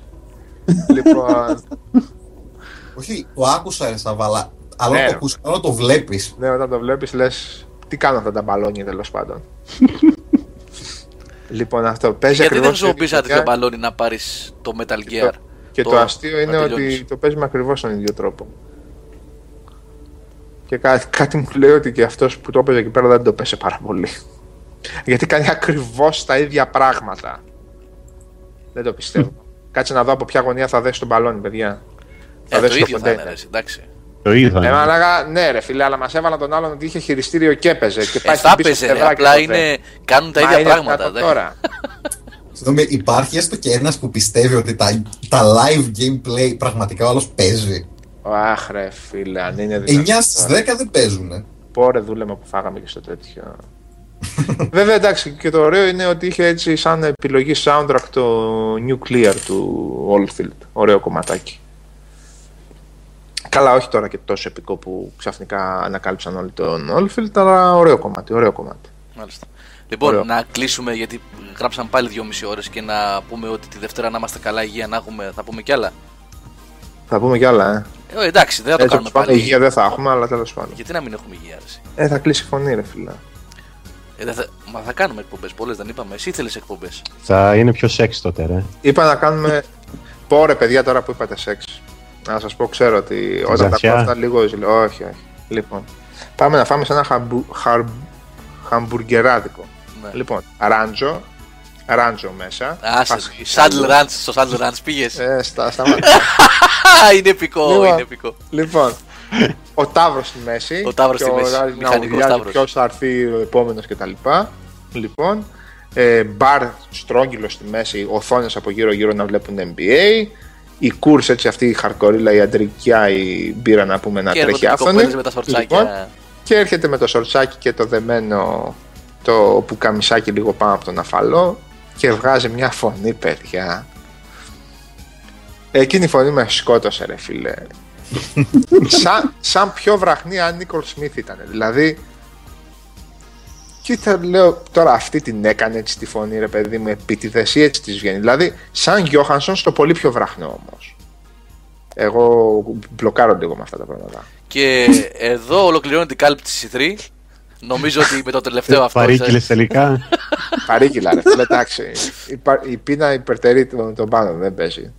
Λοιπόν, Και έχουν καταπληκτικό φαγητό εκεί μέσα. Για, Καλό για, φαγητό, καλό για φαγητό. αμερικάνικο παιδιά ε, μπεργκεράδικο. Καλό Εγώ φαγητό. τελευταία μέρα πέρσι στην E3 το πρωί, πρωινό, μία πιατέλα τρία μέτρα με μπέργκερ και πατάτες μέσα. Να σου πω, στο Mel's Dinner πήγαινες καθόλου εκεί πέρα στο πρωινάδικο; Ε, που είναι ένα βαγόνι την άλλη τρένου. μεριά. Ένα βαγόνι τρένου που είναι. Όχι, όχι, όχι, όχι. Drive-in, κα- κλασικό αμερικάνικο. Λ- λίγο πιο πάνω στο πλάτωμα, ρε παιδί μου. το Λίγο θυμάμαι αυτό. με τι που άνοιγε η Sunset. Άγγελε, κλείνουμε τώρα, Άγγελε, κλείνουμε. Τώρα λέμε τα ωραία, ρε, Άγγελε, πού πας. Τώρα λέμε τα ωραία. Λέμε για Shuttle Runs. Ω, ρε φίλε, τι ήταν εκείνο το πράγμα, ρε φίλε. Τι είχε και ένα καπελάκι και είχε και εκείνο το που στο δεμένο. Παναγία μου και βγάζει και εκείνη τη φωνάρα. Είδες η Αμερική που λες για την. Α, Να η Αμερική, η εξωτερική Ναι. πολιτική της Εγώ, Αμερικής. εγώ τα Κατακρίνει ξεχώρισα. την, κατα- την Αμερική. Εγώ και αυτά να είπα, τα- παιδιά, να μην τους, μην τους δαιμονοποιούμε. Το είπα, ήμουν νομίζω ξεκάθαρος. Δεν, α, δεν κατάλαβα.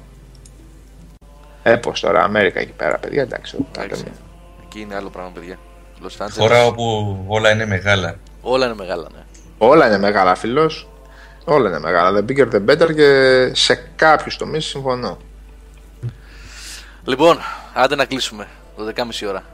Να πάμε να ξαναδούμε την τέταρτη σεζόν Game of Thrones. Πάλι θα Έχει και πάθουμε. Μουντιάλ πάλι. Έχει αγώνα τώρα πάλι. Ναι, τώρα στις μισή ώρα. Σε Εγώ θα μισή. βάλω να δω το The Orphan Black. Που μου Και αύριο είπε μία ώρα χθες. παίζει η Ελλάδα. Ποιος μου το είπε; Τι έχει, παιδιά, τώρα αγώνα; Καμερούν, Κροατία. Εντάξει, θα κοιμηθούμε. Καλά, εννοείται ότι θα ξυρίσω να το Ναι. δω. Δεν- δεν πρέπει. Την αύριο Άρα, παίζει η ρε. Ελλά- η Ελλάδα το βράδυ. Μία ώρα Καλά, το ε, ώρα ε, Ελλάδος. εκεί κι αν θα ξενυχτήσω. Δεν υπάρχει περίπτωση. Μάλιστα. Λοιπόν, αυτά για σήμερα. Εντάξει, δεν έχετε παράπονο. Λίγο απ' όλα τα είπαμε, έτσι. Λίγο απ' όλα τα είπαμε. Δευτέρα περισσότερα. Και Έχουν Vidcast μείνει θα αρκετά. έχουμε. Θα έχουμε έχουν, αρκετά έχουν μείνει. Εντάξει, καλά να είμαστε, θα κάνουμε και άλλες εκπομπές. Έχουμε και το Vidcast στην Α, Παρασκευή. μαν. Ξέρεις τι μας θύμισε η Αγγέλη, γιατί δεν είπαμε για το Unity τίποτα. Το για το Είπαμε. Assassin's Creed, ε. Καλά, εσύ στάνταρ δεν ακούς. Είπαμε, πάει για Δευτέρα. Εντάξει, αλλά η Αγγελική γράφει ότι λέει, δεν είπαμε τίποτα για το Unity. Λέμε σήμερα. ψέματα στον κόσμο γιατί το είχα γράψει στην είδηση, Σάβα. Και είναι Και κακό. δεν, είπα, και δεν είπαμε και τίποτα για το Mass Effect. ε. Για το Mass Effect ούτε η EA δεν Ναι. είπε τίποτα. Και το Evil Within έγραψε στην είδηση, ούτε αυτό είπαμε. Καλά, αυτά τα δύο που έγραψε στην είδηση δεν τα είπαμε, ρε φίλε. Άγγελε, Division. Hannibal, Hannibal δεν έχω δει ακόμα. Παιδιά, ο, ο καταπληκτικός Άγγελος ή αλλιώς Latko GR ε, μου έφερε δύο δισκάκια με Hannibal για να δω. Ε, αλλά αυτό θέλω λόγω E3 Άγγελε, δεν ήθελα να το κάψω. Θα κάτσω με την ησυχία μου, ξέρεις εγώ πώς τα βλέπω, ε. Δύο βράδια θα τα δω όλα τα επεισόδια. Θα σου πω, θα σου στείλω PM. Ε, δύο σεζόν είναι αυτό, Γιώργο. Ε, μου έφερε δύο δισκάκια, νομίζω είναι και οι δύο σεζόν μέσα. Ναι, ναι, ναι. ναι. Και οι δύο είναι. Να το, εδώ δίπλα μου τα έχω. Εδώ είναι. Αξίζει, αξίζει, είναι πολύ ωραία. Δεκτό λέει ο Άγγελος. Οκ, εντάξει. λοιπόν, Για reviews έχουν αρχίσει να έρχονται παιχνίδια αυτή τη βδομάδα; ε, στο Μιχαλητσιάνο πάνε όλα. Για κου, στο Μιχαλητσιάνο πάνε όλα. έχει, Εκτός από τα έχει, έχει δικά γράψει 10 reviews το τελευταίο, την τελευταία εβδομάδα. Ε, δεν υπάρχει τίποτα τώρα. Έχουμε το Murdered αύριο που θα βγει. Ε, και έχουμε και 4-5 ακόμα τίτλους που έχουμε κρατήσει στην άκρη. Θα βγουν τις επόμενες ημέρες.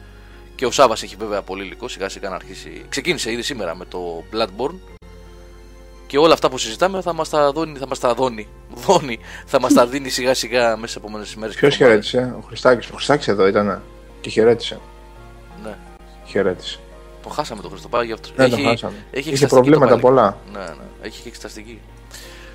Λοιπόν, φιλιά παιδιά, να είστε όλοι καλά. Καλό βράδυ. Θα Θα τα πούμε τώρα την Παρασκευή με το Βίτκας μας. Τώρα πια μου ήρθε ο εξοπλισμός, τον έστειλε πίσω ο Σάβας. Θα κάνουμε κανονικά αυτή την Παρασκευή και από εβδομάδα βέβαια κανονικά. Ποιο, α, α το πήρες αυτό. Α, ήθελα να σε ρωτήσω και Ήρθαν. ξεχνούσα κάθε φορά. Και δεν μου Ήρθαν, είπες. ήρθαν Ναι. σήμερα στο, στο γραφείο, οπότε αύριο Ωραία, θα έχω ωραία. εγώ. Ναι. λοιπόν, φιλιά σε όλους. Ευχαριστούμε για την παρέα για μια ακόμα βραδιά, παιδιά. Και καλή επιτυχία στα παιδιά που γράφουν ε, αυτές τις μέρες. Καληνύχτα, παιδες. Πολλά, πολλές καληνύχτες, παιδιά. Καλό βράδυ, παιδιά. Καλό βράδυ. Καλή νύχτα για από μένα. Ε, Έλα, πες και ένα Ο κύριος καληνύχτα. Μαξεβάνης δεν αποχαιρετήσει. Ο Βαξεβάνης δεν Το αποκλεί. κρέντιο. Καληνύχτα, καληνύχτα σε όλους. Τώρα μπορεί να Άρα, κλείσει. αυτό.